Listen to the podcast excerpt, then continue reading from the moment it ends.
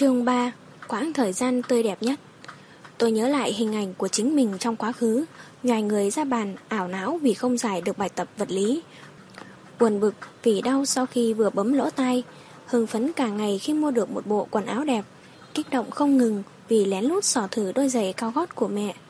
Tôi khi ấy có thể vô tư cười, vô tư khóc. Rồi tôi nhớ tới anh, nước mắt làm nhòa đi, đừng nhìn. Tôi không quên được dáng vẻ khi ấy anh còn yêu tôi. Giờ tự học buổi tối, bất cứ thầy cô nào cũng sẽ nói những lời y chang nhau, nhắc nhở học sinh dù mai là ngày nghỉ nhưng vẫn phải học bài, rồi lại nói tới vấn đề thi đại học năm nay, dặn dò học sinh nên mua báo sáng để theo dõi thông tin về đề thi và đáp án. Tuy nhiên mấy chuyện này nghe có vẻ quá xa vời đối với học sinh. Bọn họ đều dùng ngày nghỉ vào những việc khác. Vương Y Bối có một chiếc gương cầm tay. Lúc này cô đang cầm nó điều chỉnh góc độ để nhìn thấy Trần Tử Hàn ngồi ở dãy bàn cuối cùng bên cạnh sọt rác. Cô hài lòng nghĩ mình rất thông minh, ngay cả cách này cũng có thể nghĩ ra. Thấy Vương Y Bối cứ ngồi cười tủm tỉm, cười gian, Lương Nguyệt hiếu kỳ hỏi: "Cậu đang nhìn cái gì thế?" "Có gì đâu." Từ vị trí của Lương Nguyệt không thể thấy được Trần Tử Hàn nên không phát hiện ra bí mật của cô. Tới tiết học cuối, Trần Tử Hàn đi tới trước mặt Vương Y Bối, hạ tay gõ hai tiếng xuống bàn cô. Thực ra là cô đã biết anh đi tới chỗ mình rồi, nhưng cố ý làm bộ như không thấy. Các bạn trong lớp từ đầu đã quen với việc Trần Tử Hàn kèm cô học vật lý nên cũng không cảm thấy có gì kỳ lạ. Trần Tử Hàn đem nội dung chính của bài học mấy hôm cô nghỉ phép tới bảo cô xem lại. Tuy nhiên lần này có hơi khác mọi khi.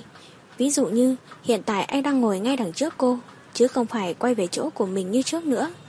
Vương Y Bối chợt cảm thấy nhìn lưng của anh còn thú vị hơn cả nhìn sách. Một lát sau, Trần Tử Hàn quay đầu lại nói: "Xem sách đi."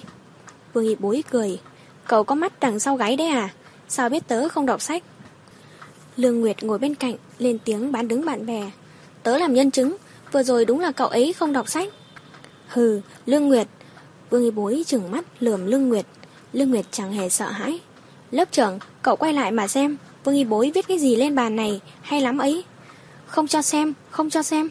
Vương Y Bối lập tức lấy tay che lại. Trần Tử Hàn tủm tỉm: "Phá hoại tài sản công nên phạt bao nhiêu tiền nhỉ?" "Đáng ghét." Vương Y Bối cố ý giơ cuốn sách vật lý lên, không để cho Trần Tử Hàn nhìn thấy mặt mình. Trần Tử Hàn chỉ cười, quay người lại tiếp tục làm bài. Vương Y Bối dùng băng dính dán giấy lên, che kín mấy chữ trên bàn lại. Thật sự là ngượng chết đi được, thế nên cô quyết tâm không làm mấy chuyện ấu trĩ nông nổi ấy nữa. Sau đó cô tiếp tục học bài, càng xem càng thấy đau đầu, chỉ muốn ném quyển sách vật lý ra thật xa, cả đời không muốn gặp lại nó nữa. Trần Tử Hàn bình thường luôn là người cuối cùng rời khỏi lớp học rồi khóa cửa, nhưng hôm nay Vương Y Bối ngồi đằng sau, liên tục dùng chân đá lên ghế Trần Tử Hàn phía trước. Vừa hết giờ, Trần Tử Hàn liền liếc nhìn cô đầy bí hiểm, sau đó đứng dậy về chỗ ngồi, thu dọn sách vở, vác cặp ra khỏi lớp. Vương Y Bối nán lại trong lớp mấy phút. Lương Nguyệt kéo tay cô: "Còn không về sao?" "Cậu về trước đi, tớ còn có việc." "Cậu thật sự đã quyết tâm nỗ lực học rồi đấy à?" Lương Nguyệt vừa thu dọn sách vở vừa nhìn cô với vẻ mặt khó tin. Vương Y Bối chỉ cười trừ. Đây là niềm vui bí mật cô muốn giấu tận đáy lòng, không muốn chia sẻ mà chỉ muốn một mình hưởng thụ. Trần Tử Hàn đứng ngoài cổng dãy phòng học, vừa nhìn thấy Vương Y Bối trong tầm mắt, anh liền quay người đi thẳng. Cô cũng đi theo sau anh, nhưng giữ một khoảng cách nhất định. Mãi cho tới khi đến vườn cây nhỏ, cô mới tiến lên, đi song song bên cạnh anh. "Dám phớt lờ tớ, giả vờ cũng quá đáng lắm nha." Trần Tử Hàn lắc đầu cười: "Tớ dám sao, chỉ là tớ biết rõ nhất định không thể ngồi cạnh cậu học bài được thôi." "Ghét tớ." Vương Y Bối hờn dỗi. Trần Tử Hàn lấy một cuốn sách trong cặp ra, đặt lên mặt đất, ra hiệu cho cô ngồi xuống. "Sao có thể chứ, xưa nay mắt nhìn của tớ đều không được tốt lắm." Còn đả kích trá hình cô. Nhưng cô không thể tức giận. "Tưởng sách là bảo bối của cậu." "Bảo bối là kiến thức, chứ không phải bản thân quyển sách." "Trời, nếu mấy lời này không phải do chính miệng cậu nói ra thì tớ nhất định sẽ cười chết mất." "Có gì mà cười, chỉ thấy buồn cười thôi." Vương Y Bối nhìn một đôi khác trong vườn cây đang trình diễn tiết mục hôn môi. Chàng trai ôm chặt lấy cô gái, hôn say đắm. Y Bối kéo áo của Trần Tử Hàn: "Cậu nhìn xem." "Có gì hay mà xem, nhìn trộm là hành vi vô văn hóa." "Không phải, ý tớ là hình như hai người họ rất có kinh nghiệm." Sắc trời tối sẫm, che giấu mang tai đỏ bừng của Trần Tử Hàn. Cậu mong muốn tớ có kinh nghiệm hay không có kinh nghiệm? Vương Y Bối vô tư nói, tớ muốn cậu chỉ có kinh nghiệm với một mình tớ thôi. Trần Tử Hàn kéo cô vào lòng, nụ cười thấp thoáng trên gương mặt anh. Bầu trời đêm thật đẹp, hàng ngàn vì sao lấp lánh giữa khoảng không mênh mông. Hóa ra tâm trạng tốt thì nhìn cái gì cũng đều thấy đẹp. Vương Y Bối siết chặt tay Trần Tử Hàn. Sau ngày mai trời sẽ mưa đấy, dự báo thời tiết nói mà. Cậu biết hàng năm vào kỳ thi đại học trời đều có mưa, tớ đã nghiên cứu kỹ rồi. Cậu có thể nghiên cứu cái gì có giá trị một chút được không? Cậu... Kỳ nghỉ kéo dài ba ngày này là lần duy nhất Vương Y Bối cảm thấy thời gian trôi thật chậm. Ngồi trên ô tô, cô không ngừng nhắn tin cho Trần Tử Hàn, thông báo mình đi tới chỗ nào, nhìn thấy cái gì. Chẳng hạn như trên xe có một đứa trẻ rất đáng yêu, hay có một đám bạn nam rất đẹp trai cười với cô. Nhưng kết quả, Trần Tử Hàn chốt lại một câu rằng anh rất lạc quan về cô, căn bản là ngoại hình của cô rất bình thường. Suốt một giờ đồng hồ trên ô tô, Vương Y Bối liên tục nhắn tin qua lại với Trần Tử Hàn.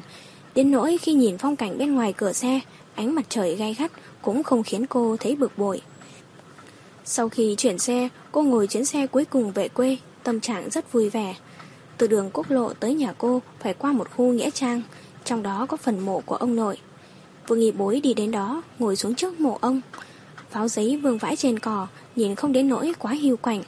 Cô không hề sợ hãi, đưa tay lên chạm vào những tảng đá chất đống kia, lòng nặng trĩu, nhưng cũng có phần nào thư thái.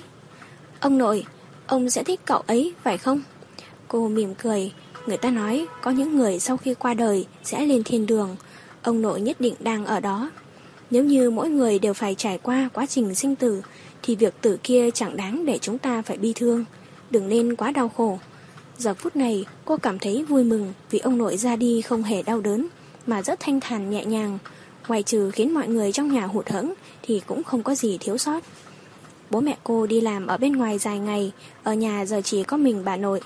Vương Y Bối về tới nhà liền giúp bà nấu cơm. Cô không thích giặt quần áo, cũng may mà ở nhà có máy giặt. Bà nội thường không có việc gì làm, thường hay nôi quần áo và mấy thứ linh tinh ra giặt. Cuộc sống vẫn luôn bình dị như vậy, chỉ có tâm tư con người là bất thường. Khi người ta vui vẻ, niềm vui ấy cũng sẽ lan tỏa sang mọi thứ xung quanh, khiến cho thế giới này tràn ngập hạnh phúc và đầy hy vọng. Gia đình Trần Tử Hàn ở khu nội thành mở rộng, từ trường về nhà chỉ cần ra bến xe buýt, đợi ngồi xe mười phút là tới nơi. Nhưng mà lần này không giống mọi khi, Tôn Thục Mẫn đích thân tới đón Trần Tử Hàn. Bà nhìn con trai bằng ánh mắt kỳ lạ. Nhìn di động suốt làm gì thế? Trần Tử Hàn đặt điện thoại xuống. Con nhìn xem có tin nhắn không? Có tin nhắn thì có chuông báo cơ mà. Con sợ không nghe thấy. Tôn Thục Mẫn nhìn con trai. Dạo này học hành thế nào? Vẫn tốt, sao ạ? Học cấp ba rồi còn làm lớp trưởng, có sợ ảnh hưởng tới việc học không? Mẹ, kết quả học tập và mấy chuyện này không liên quan gì hết. Ừ, là mẹ lo mấy chuyện ở lớp chiếm nhiều thời gian học của con thôi. Không có chuyện đó đâu mẹ. Tôn Thục Mẫn gật đầu. Vậy nghỉ sớm đi. Trần Tử Hàn vâng một tiếng. Nghe thấy tiếng đóng cửa, anh mới cầm di động lên xem. Tin nhắn trên quy quy đã chuyển đến. Sao không nói gì thế? Đáng ghét, còn không mau trả lời thì tớ sẽ mặc kệ cậu luôn đấy. Trần Tử Hàn mỉm cười, nhanh chóng bấm điện thoại gửi tin nhắn cho cô. Cứ như vậy câu qua cơ lại, chuyện trên trời dưới bề gì hai người cũng nói, tán gẫu đến tận lúc ngủ quên. Tài khoản quy quy là do Vương Y Bối cho Trần Tử Hàn. Trước đây anh không chơi mấy thứ này, thậm chí còn cho rằng máy tính cũng không có gì hấp dẫn. Ở lớp, anh là một trong những số ít người không ham mê cái trò ấu trĩ ấy. Thế nhưng, hiện giờ Trần Tử Hàn lại thấy chúng cũng không đến nỗi tệ. Ít nhất cũng có thể thông qua đó mà cảm nhận được buồn vui của đối phương. Có điều ngày hôm sau, Trần Tử Hàn quyết định uốn nắn lại phương thức liên lạc này. Dứt khoát, không chat quá mười hai giờ đêm. Anh không muốn vì sự tồn tại của cô mà làm rối loạn hoàn toàn cuộc sống của mình. Sau khi dỗ Vương Y Bối đi ngủ, Trần Tử Hàn liền nhận được một tin nhắn. Cậu và cậu ấy thật sự đang hẹn hò. Trần Tử Hàn cau mày, lướt qua tên người gửi, trả lời một chữ ừ. Học sinh cấp ba có một câu nói nổi tiếng: đại khảo đại hào sái, tiểu khảo tiểu hào sái, bất khảo bất hào sái. Quan điểm đó hoàn toàn đúng trong đợt thi đại học năm nay, mặc dù đây mới chỉ là kỳ thi của khóa trên. Trong lớp Vương Y Bối phải có tới hơn một nửa không làm bài tập về nhà. Học sinh tới lớp không phải là những người thật sự chăm chỉ học hành, mà là đến lớp sớm để tranh thủ làm bài tập hoặc chép của nhau.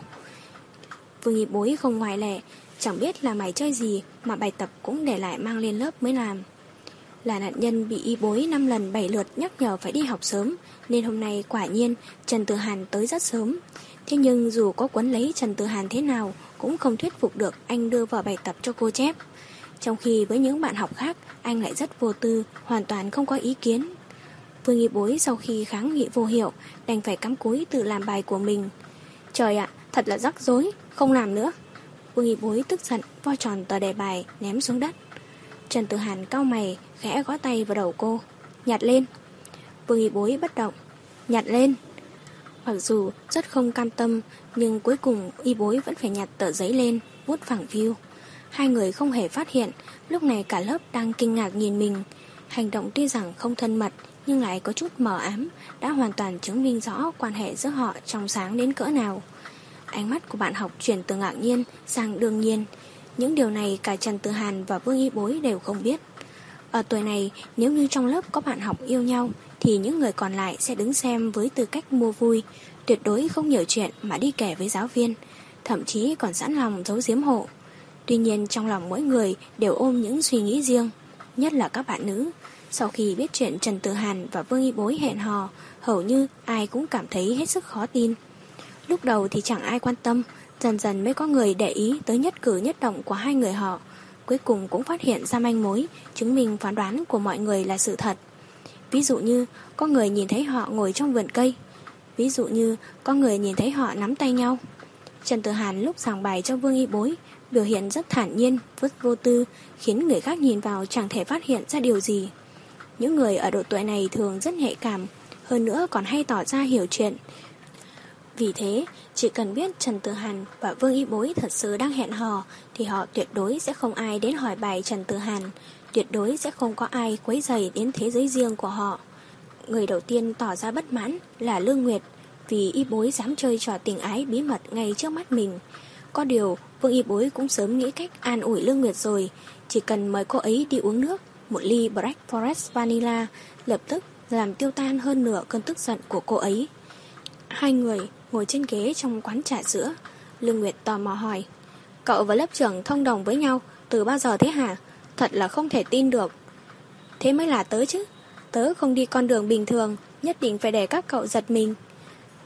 Lương Nguyệt khinh bỉ: Lớp trưởng của chúng ta thực đáng thương. Này này này, sao lại có thể nói thế được chứ? Lương Nguyệt thành thật nói: Quả thực tớ không ngờ được, Trần Tử Hàn cũng yêu sớm. Hơn nữa đối tượng lại là cậu, thật là vượt quá sức tưởng tượng luôn. Chắc chắn trong lớp cũng có rất nhiều người chung ý nghĩ với tớ. Hơn nữa tớ rất tò mò, cậu và lớp trưởng làm thế nào mà lại...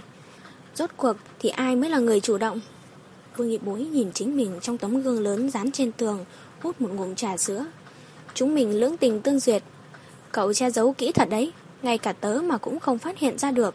Nhưng chủ yếu vẫn là không thể tưởng tượng được đối tượng lại là Trần Tử Hàn. Vương Y Bối mỉm cười ngọt ngào trong gương, nụ cười mang theo phần nào tự mãn. Lương Nguyệt lắc đầu. Quả nhiên là con gái khi yêu luôn ở trong trạng thái ngốc nghếch. Điều khiến Lương Nguyệt ngạc nhiên nhất là khi hai cô đang ở đây uống trà sữa thì Trần Tử Hàn thình lình xuất hiện. Trả tiền trà sữa xong, sau đó mới nói: Khuya rồi nên về ký túc đi ngủ thôi. Còn sớm mà. Vương Y Bối bất mãn nhìn Trần Tử Hàn: Một lúc nữa rồi về. Trần Tử Hàn lấy di động ra chìa trước mặt cô: Tiểu thư, mở to hai mắt ra nhìn xem mấy giờ rồi. Vương Y Bối bĩu môi, không nói lời nào nữa, trong tay vẫn cầm ly trà sữa mới uống một nửa. Cô đang chuẩn bị tụt xuống khỏi ghế xoay thì Trần Tử Hàn lập tức ôm lấy cô, đỡ cô xuống. Vương Y Bối không có biểu cảm gì đặc biệt, Trần Tử Hàn cũng thản nhiên, chỉ có Lương Nguyệt là tỏ ra nhìn thế là đủ rồi.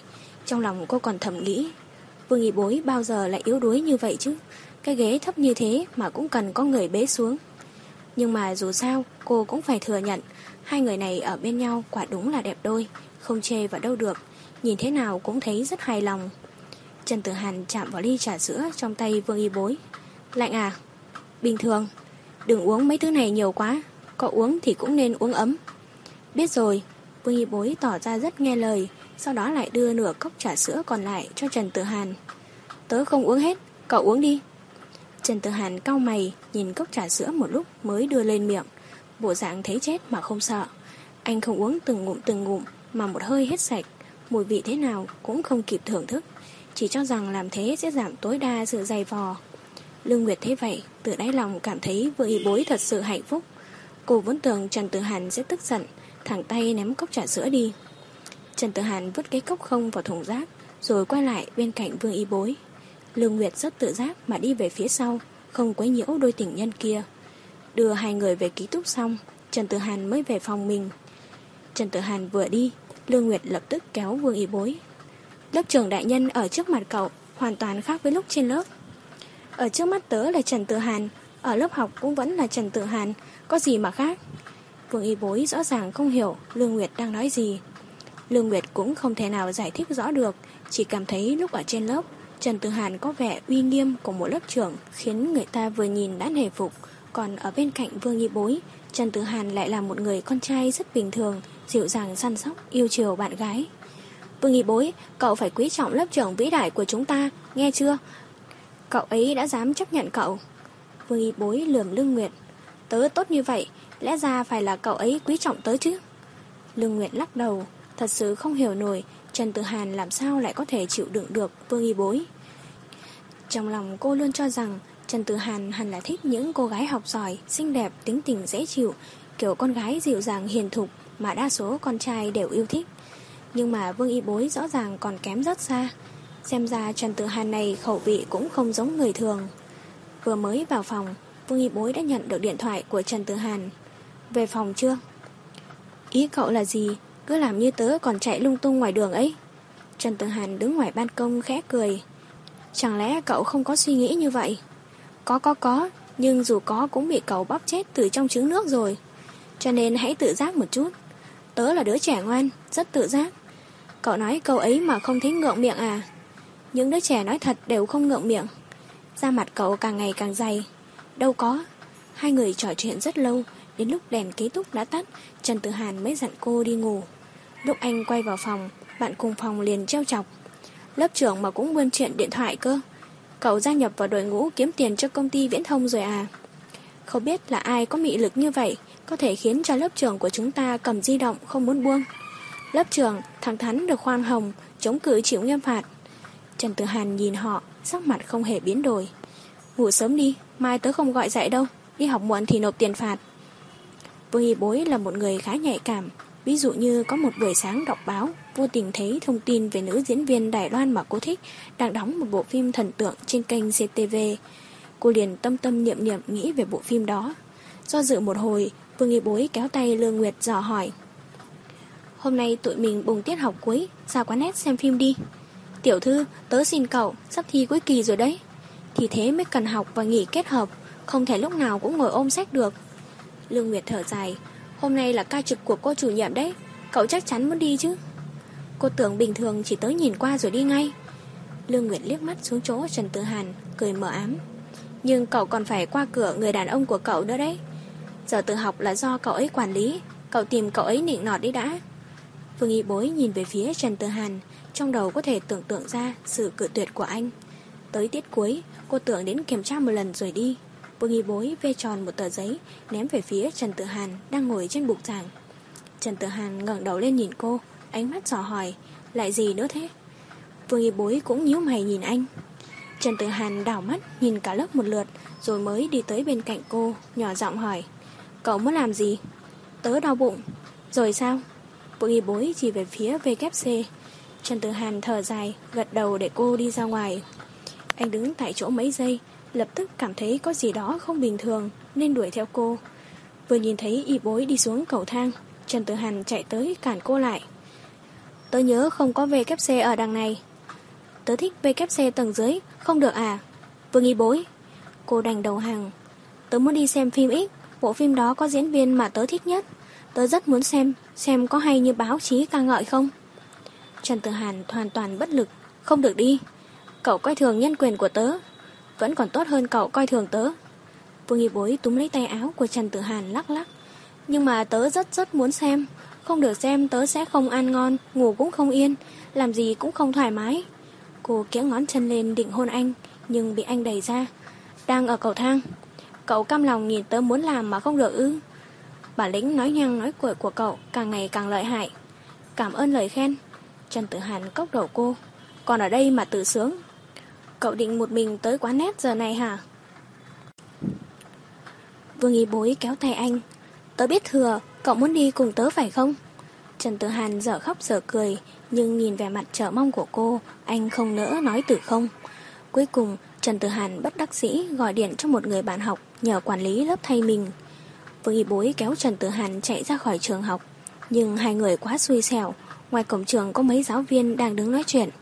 Trần Tử Hàn vội lôi cô đi lối khác để tránh thầy cô, chẳng khác gì kẻ trộm. Trần Tử Hàn hoàn toàn không có hứng thú với máy tính. Anh đảo mắt một lượt qua những tên con trai lêu lỏng, đầu tóc nhuộm xanh nhuộm đỏ, chợt cảm thấy mình theo Y Bối tới đây thật sự là một quyết định sai lầm. Hai người chỉ mở một máy. Trần Tử Hàn ngồi trên ghế mềm, một tay ôm lấy cô, một tay chống cằm xem. Vương Y Bối rất thản nhiên ngồi trên đùi anh. Thực ra học sinh trốn học ra đây tương đối nhiều, thậm chí còn có cả những người từng học chung với Trần Tử Hàn năm lớp mười. Thấy Trần Tử Hàn xuất hiện ở đây, họ đều tỏ ra vô cùng kinh ngạc. Có người đi tới bắt chuyện với anh, còn lướt nhìn Vương Y Bối. Trần Tử Hàn vẫn thản nhiên, ánh mắt dán lên màn hình vi tính, nhưng không tìm thấy bất cứ điểm nào hấp dẫn trong bộ phim. Vương Y Bối lại có vẻ rất tò mò. Bạn học cũ của cậu sao lại nhìn tớ bằng ánh mắt ấy? Ồ, tinh mắt thật đấy. Vương Y Bối mỉm cười với anh. Bạn học của cậu có khác, rất có mắt nhìn người. Trần Tử Hàn không phản ứng. Ngồi xem được một tiếng đồng hồ, Vương Y Bối thất vọng nói. Nam chính chẳng đẹp trai gì cả, khiến cả bộ phim mất sức hút. Trần Tử Hàn vẫn không phản ứng. Biết thế không đi xem nữa, thất vọng quá đi mất. Chưa xem còn có thể ôm hy vọng. Y Bối khẽ lay tay Trần Tử Hàn. Cậu nói xem đúng không? Cậu nói gì cũng đều đúng. Thế sao cậu không ngăn cản tớ đi xem? Trần Tử Hàn gạt tay cô ra, bỏ cô lại đằng sau mà đi trước. Vương Y Bối đứng tại chỗ dậm chân, sau đó lại vội vàng đuổi theo, kéo tay anh. Cậu giận rồi à? Trần Tử Hàn không đáp. Sao không nói gì thế? Vẫn im lặng. Vương Y Bối nản chí. Cậu sao thế hả? Trần Tử Hàn chợt cầm lấy tay cô. Sau này không được tới quán nét nữa, biết chưa? Được rồi, tớ biết rồi. Trần Tử Hàn cũng chỉ tức giận một chút, nhưng chủ yếu cảm thấy mình không nên cái gì cũng trèo theo ý cô như thế. Đáng lẽ phải giúp cô trở nên tốt hơn, chứ không phải thông đồng với cô bất chấp kỷ luật. Ý nghĩ ấy lẩn vẩn quanh đầu một lúc, lập tức bị anh xóa bỏ. Cuộc sống cứ đi theo một khuôn mẫu sáo giống thì thật là nhàm chán. Hơn nữa Y Bối hấp dẫn anh, chẳng phải vì cô đặc biệt hơn những người khác đấy sao? Chút khuyết điểm nhỏ này của cô trong mắt anh chẳng có hề gì. Thậm chí anh còn cảm thấy như vậy rất đáng yêu. Anh thích dáng vẻ lúc cô làm nũng, thích dáng vẻ mặt chờ mong của cô lôi kéo tay anh. Ánh mắt của cô ấy có sức quyến rũ vô cùng lớn đối với anh. Vương Y Bối thật ra không quá ham thích internet.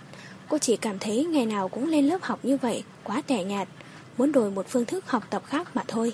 Có điều sau hôm ấy, cô quả nhiên nghe lời Trần Tử Hàn, không tới quán nét nữa. Hai người vẫn cứ thường xuyên gặp gỡ, cùng nhau tới lớp, cùng nhau tranh luận. Thời gian ngoài giờ học hầu như đều ở bên nhau. Trần Tử Hàn cũng thể hiện là một người bạn trai tốt đạt tiêu chuẩn. Sau khi phát hiện cô không thích đồ ăn trong trường, anh luôn ra ngoài trường học mua bữa sáng cho cô, khiến các bạn nữ khác vừa ngưỡng mộ vừa ganh tị, trong đó có Hướng Thần. Chứng kiến những việc mà Trần Tử Hàn làm cho Vương Y Bối, Hướng Thần cảm thấy rất khó chịu. Lần đầu tiên, cô cảm thấy lòng đố kỵ của mình càng lúc càng căng phồng lên. Những suy nghĩ ghê tởm đến mức chính cô cũng cảm thấy chán ghét bản thân mình. Thậm chí giờ phút này, cô thật sự muốn có thứ gì đó có thể chia rẽ hai người. Ví dụ như cô Tường phát hiện ra rồi ngăn cản. Ví dụ như bố mẹ Trần Tử Hàn biết chuyện rồi tới tận trường làm ầm lên, khiến đoạn tình cảm của hai người họ không bệnh mà chết. Hướng Thần còn ti tiện tới mức đã muốn viết một bức thư nặc danh gửi cho cô Tường để vạch trần sự việc. Nhưng ý nghĩ bị ổi ấy khiến chính cô cũng phải giật mình hoảng sợ. Cô không ngờ mình lại là một con người như thế, một người xấu xa, hèn mọn đến vậy. Cuối cùng cô chẳng làm gì hết, chỉ tự nhủ trong lòng rằng để rồi xem hai người đi được bao xa. Đến kỳ thi cuối kỳ, bàn ghế trong các phòng học được kê sẵn sàng. Mỗi phòng có ba mươi chỗ ngồi, vì thế học sinh ngoại trú phải về nhà tự ôn tập. Chỉ có học sinh trong ký túc mỗi tối vẫn lên lớp học. Giờ tự học buổi tối, mọi người ngồi chỗ nào cũng được. Trần Tử Hàn kê thêm một chiếc ghế bên cạnh Vương Y Bối. cầm mấy tờ bài tập vật lý, đánh dấu những vấn đề quan trọng cho cô. Vương Y Bối lần này không hề làm gì quá trớn, rất nghiêm túc nghe giảng. Trần Tử Hàn sau khi đã hiểu rõ tính tình con người cô, không ôm hy vọng ngay lập tức biến cô thành một thiên tài. Cô không thông minh đến mức ấy, anh cũng biết mình không có năng lực cao đến vậy. Anh chỉ giảng cho cô một vài kiến thức đơn giản, cố gắng giúp cô ăn điểm ở những câu dễ. Hơn nữa Vương Y Bối là người rất thiếu kiên nhẫn, câu nào quá khó cô nhất định sẽ cảm thấy rắc rối mà từ bỏ. Trần Tử Hàn không chỉ bổ túc môn vật lý cho cô mà còn hướng dẫn cô giải một vài bài toán thường gặp. Bộ dạng anh lúc giảng bài thật sự nghiêm túc. Nhìn bờ môi không ngừng mấp máy của anh, Vương Y Bối cảm thấy vừa hạnh phúc vừa cảm động. Thỉnh thoảng cô sẽ cầm cốc của mình đi lấy nước cho anh uống, vì cô rất hiếm khi uống nước lọc. Mỗi lần ngẩng đầu lên nhìn thấy khuôn mặt anh, cô lại cảm thấy yên lòng. Vị trí của Trần Tử Hàn trong suốt kỳ thi không hề thay đổi, đều là ở bàn đầu tiên của phòng số một. Lần thi này Vương Y Bối ngồi gần Trần Tử Hàn nhất, vì cô ngồi ở bàn cuối cùng của phòng thi số hai. Vương Y Bối cảm thấy rất yên tâm về môn ngữ văn, nhưng lại khá lo lắng về môn toán. Lực học toán của cô chỉ xếp vào mức trên trung bình. Cô cũng giống như khá nhiều bạn nữ khác, trong hai câu hỏi lớn của đề thi chỉ làm được câu thứ nhất. Kể cả nữ sinh xuất sắc nhất cũng không thể vượt qua được nhiều nam sinh như vậy. Sau khi kết thúc buổi thi môn ngữ văn, Vương Y Bối ăn cơm xong liền đi tới phòng tự học. Nhưng Trần Tử Hàn chỉ giảng hai vấn đề điển hình rồi bảo cô nằm ngủ một lúc, như vậy mới có sức mà tiếp tục thi. Buổi tự học cuối cùng, Trần Tử Hàn nhắc đi nhắc lại những nội dung trọng điểm của môn vật lý, khiến Vương Y Bối cảm thấy như bị tàu hỏa nhập ma. Đêm nằm ngủ mơ thấy môn vật lý, hình như không phải cô đi thi mà sắp ra chiến trường đánh trận. Kỳ thi nhanh chóng kết thúc, giáo viên lên lớp giao bài tập cho học sinh ôn tập ở nhà, sau đó chính thức bắt đầu kỳ nghỉ. Học sinh nội trú lục đục dọn đồ về quê. Nhà Trần Tử Hàn khá gần nên không có gì đáng lo.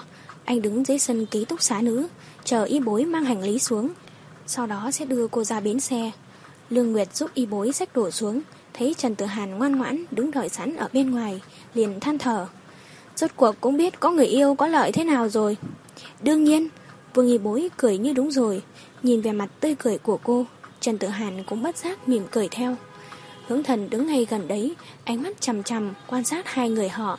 Sau khi đi lướt qua họ, khoảnh khắc ấy cô chợt nảy ra suy nghĩ. Có khi nào Trần Tử Hàn cũng đang liếc nhìn mình hay không? Nhưng khi quay đầu lại, cô hoàn toàn thất vọng, vì Trần Tử Hàn đang âu yếm nhìn Vương Y Bối, đỡ lấy túi đồ trong tay cô ấy. Khoảnh khắc đó trong lòng Hướng Thần dâng lên cảm xúc khó tả. Có lẽ nhiều năm về sau, ký ức của cô vẫn dừng lại ở hình ảnh lúc ấy. Trần Tử Hàn đắm đuối nhìn Vương Y Bối, dường như cả thế giới chỉ còn lại hai người họ, không có bất cứ ai có thể xen vào. Trần Tử Hàn đưa Vương Y Bối tới bến xe. Đây là thời điểm nhiều trường cùng kết thúc kỳ học. Người xếp hàng mua vé rất đông. Trần Tử Hàn xếp hàng thay cô, còn cô ngồi đợi bên ngoài. Dòng người chuyển động từng chút, nhưng trong mắt cô chỉ còn lại một người duy nhất. Mua vé xong, Trần Tử Hàn giúp cô mang hành lý lên xe, còn tới quầy báo thu mua hai tờ tạp chí cho cô đọc đỡ chán. Nhưng ngồi trên xe, Vương Y Bối chỉ một mực nhìn ra ngoài cửa sổ. Giờ phút ấy cô mới cảm nhận được rõ thế nào là biệt ly. Lúc xe bắt đầu chuyển bánh, cô nhìn về phía Trần Tử Hàn hét lớn. Mỗi ngày nhất định phải nhớ tớ một trăm lần. Nhìn dáng vẻ kích động, xen lẫn cuống quýt của cô, Trần Tử Hàn gật đầu. Tớ biết rồi. Kỳ nghỉ này, Vương Y Bối cảm thấy thật vô vị. Chỉ xem tivi còn nhàm chán đến mức ngồi nghiên cứu xem chương trình quảng cáo của bộ phim nào hay hơn. Đồng hồ sinh học của cô đảo lộn, ngày ngủ, đêm chắt quy quy với Trần Tử Hàn. Cô cũng chẳng biết mình lại lắm chuyện đến thế, hầu như ngày nào cũng đúng giờ lên mạng, xem anh có đang online hay không. Hai người chưa bao giờ hẹn nhau, nhưng thông thường đều rất ăn ý cùng nhau online một lúc. Nếu có hôm nào đó đối phương không lên mạng, nhất định hôm sau sẽ tra hỏi bằng được nguyên nhân. Vương Y Bối rất thích xem phim lúc nửa đêm, vì phim chiếu vào giờ đó không có nhiều quảng cáo. Khi xem xong một bộ phim có kết thúc buồn, trằn trọc không ngủ được, cô gọi điện cho Trần Tử Hàn. Cô cảm thấy bản thân rất đáng ghét, biết rõ anh đang ngủ nhưng vẫn bốc đồng gọi điện làm phiền anh. Thế nhưng có ai đó từng nói, trên thế gian này hạnh phúc nhất gặp được một người có thể khiến bản thân bốc đồng. Trần Tử Hàn nhận điện thoại trong trạng thái lơ mơ ngái ngủ. Người gọi cũng không cần nhìn, anh lập tức nói. Vương Y Bối, tinh thần của cậu sao có thể tốt được đến mức ấy? Giọng nói của anh pha chút ngạc nhiên, xen lẫn than thở. Tớ rất muốn nghe giọng của cậu. Nghe thấy câu nói ngạn ngào của cô, anh lập tức tỉnh ngủ, bật đèn bàn lên. Cậu sao thế? Nhớ cậu. Trần Tử Hàn bất lực cười. Có phải lại xem phim không? Lại bị làm cho cảm động rồi hả? Cô trầm mặc hồi lâu, nhìn tấm rèm cửa bị gió thổi khẽ bay, bộ dạng ngẩn ngơ. Cậu nói xem, mười năm sau chúng mình sẽ thành thế nào? Liệu có còn ở bên nhau nữa không? Có còn nắm tay nhau được nữa không? Trần Tử Hàn phớt lờ câu hỏi của cô. Mười năm nữa, để tớ hỏi lại cậu được không? Vương Y Bối vẫn kiên trì. Tớ muốn chúng mình mười năm sau vẫn ở bên nhau. Được, ở bên nhau. Đêm đó Vương Y Bối lấy cuốn sổ tay ra, ghi lại bốn chữ mà Trần Tử Hàn đã nói. Được, ở bên nhau. Cô cảm thấy đây là câu nói hay nhất, tình cảm nhất mà mình đã từng được nghe. Cô nghĩ cô và anh nhất định có thể làm được. Bởi vì Trần Tử Hàn ưu tú như thế, tài giỏi như thế, bố mẹ cô chắc chắn sẽ thích anh.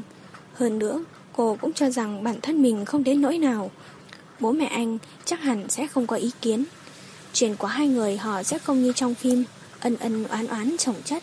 Bọn họ là bọn họ, sống cuộc sống của riêng mình, tin tưởng tình yêu ấy là vĩnh hằng. Cô nghĩ tới chuyện hai người sẽ cùng nhau học đại học, cùng nhau đi làm, ngày ngày ở bên nhau, cuối tuần cùng ra ngoài đi chơi. Thậm chí cô còn tưởng tượng tới cảnh họ sẽ có hai đứa con nhỏ, một trai một gái. Con trai thông minh giống anh, con gái đáng yêu giống cô. Suy nghĩ ấy theo cô cả vào trong giấc mơ. Tất cả những thứ cô muốn chính là hạnh phúc. Trần Tử Hàn giúp cô lấy phiếu điểm, nhưng cô cũng muốn lấy mà chạy tới tận nội thành. Cô hẹn anh gặp nhau ở cổng trường. Mười giờ Vương Y Bối có mặt tại cổng trường. Vì chạy quá nhanh nên cô không ngừng thở hổn hển. Trần Tử Hàn cau mày nhìn cô. Đưa tớ, xem xem tớ được bao nhiêu điểm. Cô xòe bàn tay ra trước mặt anh, dáng vẻ kính cẩn như học sinh tiểu học nhìn giáo viên. Trần Tử Hàn đặt phiếu điểm vào tay cô. Cũng được, tạm chấp nhận. Thực ra Vương Y Bối cũng không ôm hy vọng nhiều lắm. Xếp hạng toàn khối của cô so với đợt thi giữa kỳ tụt xuống một chút, nhưng điểm vật lý đối với cô mà nói cũng gọi là tạm được, vừa đủ bảy mươi hai điểm để qua. Môn tiếng Anh cô chỉ được chín mươi lăm điểm. Nghe nói có rất nhiều người bị trượt môn này nên cô không thấy quá hụt hẫng. Cho tớ xem điểm của cậu đi. Có gì hay mà xem. Dù nói vậy nhưng Trần Tử Hàn vẫn đưa phiếu điểm cho cô, dáng vẻ thờ ơ. Vương Y Bối chăm chú nhìn con số một trăm ba mươi lăm trong điểm tiếng Anh. Cô nghiêng đầu. Hóa ra đây là sự khác biệt giữa học sinh xếp thứ một với học sinh xếp thứ bảy mươi toàn khối. Trần Tử Hàn thấy cô như thế, cảm thấy rất muốn trêu chọc. Yên tâm, tớ vẫn chưa có ý định chán cậu đâu.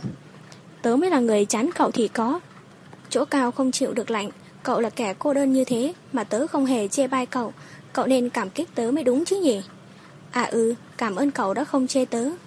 Y Bối nhìn anh, tủm tỉm cười. Hai người đi lên cầu vượt sông, sang quảng trường bên kia đi dạo. Bên quảng trường có những tảng đá trơn nhẵn vì bị trà sát quá nhiều. Mọi người đều thích ngồi ở đó nói chuyện. Tớ muốn ăn xê ép xê. Hôm nay tớ muốn ăn thịt. Y Bối kéo tay Trần Tử Hàn làm nũng. Được không? Dù sao thì cũng không thể để cậu nhịn đói được. Hai người vào thang máy lên khu xê ép xê trên tầng ba. Cô chọn chỗ ngồi, còn anh xếp hàng mua đồ ăn. Vương Y Bối muốn ăn cơm gà cay. Trần Tử Hàn còn mua thêm cho cô rất nhiều cánh gà. Cánh gà ở đây vàng óng và thơm nức, vừa nhìn đã muốn ăn. Trần Tử Hàn cũng chọn cho mình một suất cơm. Dáng vẻ lúc ăn cơm của anh vô cùng phong độ, chí ít cũng đối lập hoàn toàn với bộ dạng gặm cánh gà chật vật của cô. Vương Y Bối ăn hết thức ăn, chỉ còn lại thừa cơm. Phí phạm, Trần Tử Hàn trách móc cô. Cô lè lưỡi. Tớ lãng phí, tớ tự hào. Trần Tử Hàn bó tay với cô. No chưa? Tớ muốn ăn thêm hai cái bánh trứng tát. Trần Tử Hàn đứng dậy đưa tay véo má cô một cái. Không ngờ cậu ăn được nhiều như thế. Vì bữa cơm này mà tối qua và sáng nay tớ đều bị đói. Trần Tử Hàn cau mày bất mãn. Sau này cậu cứ tiếp tục chịu đói như thế đi. Có phải thần tiên đâu mà không ăn chứ. Sao cậu lại nói giống bà nội tớ thế?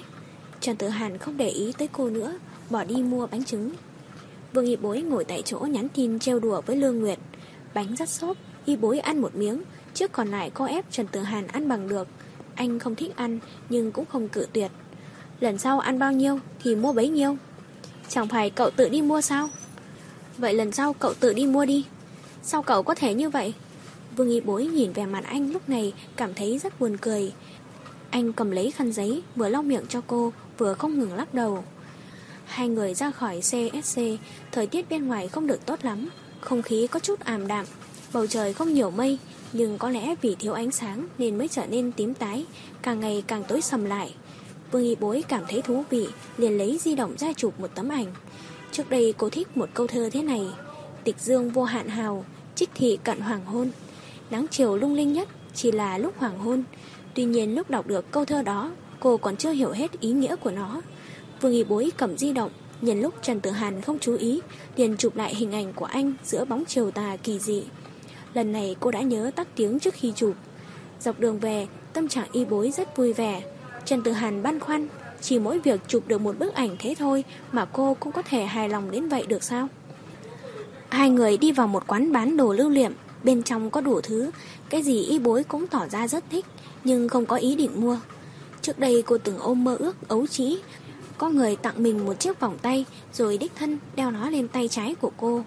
Cô sẽ không bao giờ tháo nó xuống, vĩnh viễn sẽ để nó nằm trên cánh tay gần với trái tim nhất. Tựa như cô vẫn luôn tin tình yêu là bất diệt. Thế nhưng đó cũng chỉ là suy nghĩ mà thôi. Vương Y Bối cầm một chiếc vòng tay lên ngắm nghía. Cô có vẻ rất thích nó, nhưng vẫn cố gắng kìm nén nỗi khao khát muốn mua. Cô muốn để cái đầu tiên này cho người khác, dù cô biết ý nghĩa ấy của mình thật nực cười. Nhưng Y Bối đã phải thất vọng rồi. Trần Tử Hàn dường như không có lấy một chút hứng thú nào với những món đồ ở đây. Anh nhanh chóng kéo cô ra khỏi cửa hàng. Vương Y Bối tuy trong lòng khó chịu nhưng không tỏ thái độ ra ngoài. Cô hiểu rõ nếu mình không nói ra thì người khác làm sao có thể biết mà làm theo ý muốn của mình. Thế nhưng vì cô tin nhất định có người làm được nên trong lòng mới càng ngày càng mâu thuẫn như thế. Trần Tử Hàn nắm tay cô đi thẳng tới thạch đầu ký, chỗ này bán đủ kiểu loại vòng tay. Anh dõi theo ánh mắt của cô, nhận ra cô bỏ. Vương Y Bối biết mình là một người ỷ lại, nhưng cô thật sự muốn ở bên Trần Tử Hàn, cùng học một lớp, cùng thi một trường, tốt nghiệp rồi sẽ kết hôn. Đó là mong muốn của cô, họ sẽ không phải ngẫu nhiên gặp người khác nữa, chỉ có hai người bên nhau, sống cuộc sống của chính họ. Mỗi lần nghe chuyện người này người kia chia tay, cô đều cảm thấy khó tin. Hai người đã từng hạnh phúc như thế, tại sao cuối cùng lại mỗi người một ngả? Cô nghĩ thế nào cũng không hiểu nổi, bởi vì cô cho rằng Trần Tử Hàn nhất định sẽ không rời bỏ cô. Sáng kiểm tra sức khỏe, chiều vẫn phải đi học. Thời điểm này dù có đi học hay tan học cũng không có khác gì. Vừa nhìn thấy tờ đề là chẳng kịp nghĩ ngợi gì, ai nấy đều cắm đầu vào làm ngay. Lốc lịch đếm ngược đến ngày thi đại học, treo trên tường mỗi ngày bị xé đi một tờ, mỗi lúc một mỏng dần, chẳng mấy chốc đã tới tờ số một.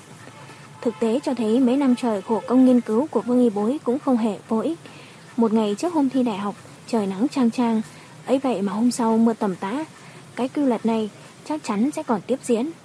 Vương Y Bối và Trần Tử Hàn hẹn với nhau, hai ngày thi sẽ không gặp mặt, tập trung và thi cho tốt. Nói là ôn thi, nhưng thực ra mọi người lên lớp tự học phần lớn là ngồi tâm sự trò chuyện với nhau. Chẳng mấy ai còn tranh thủ thời gian ít ỏi còn lại này để mà học cả.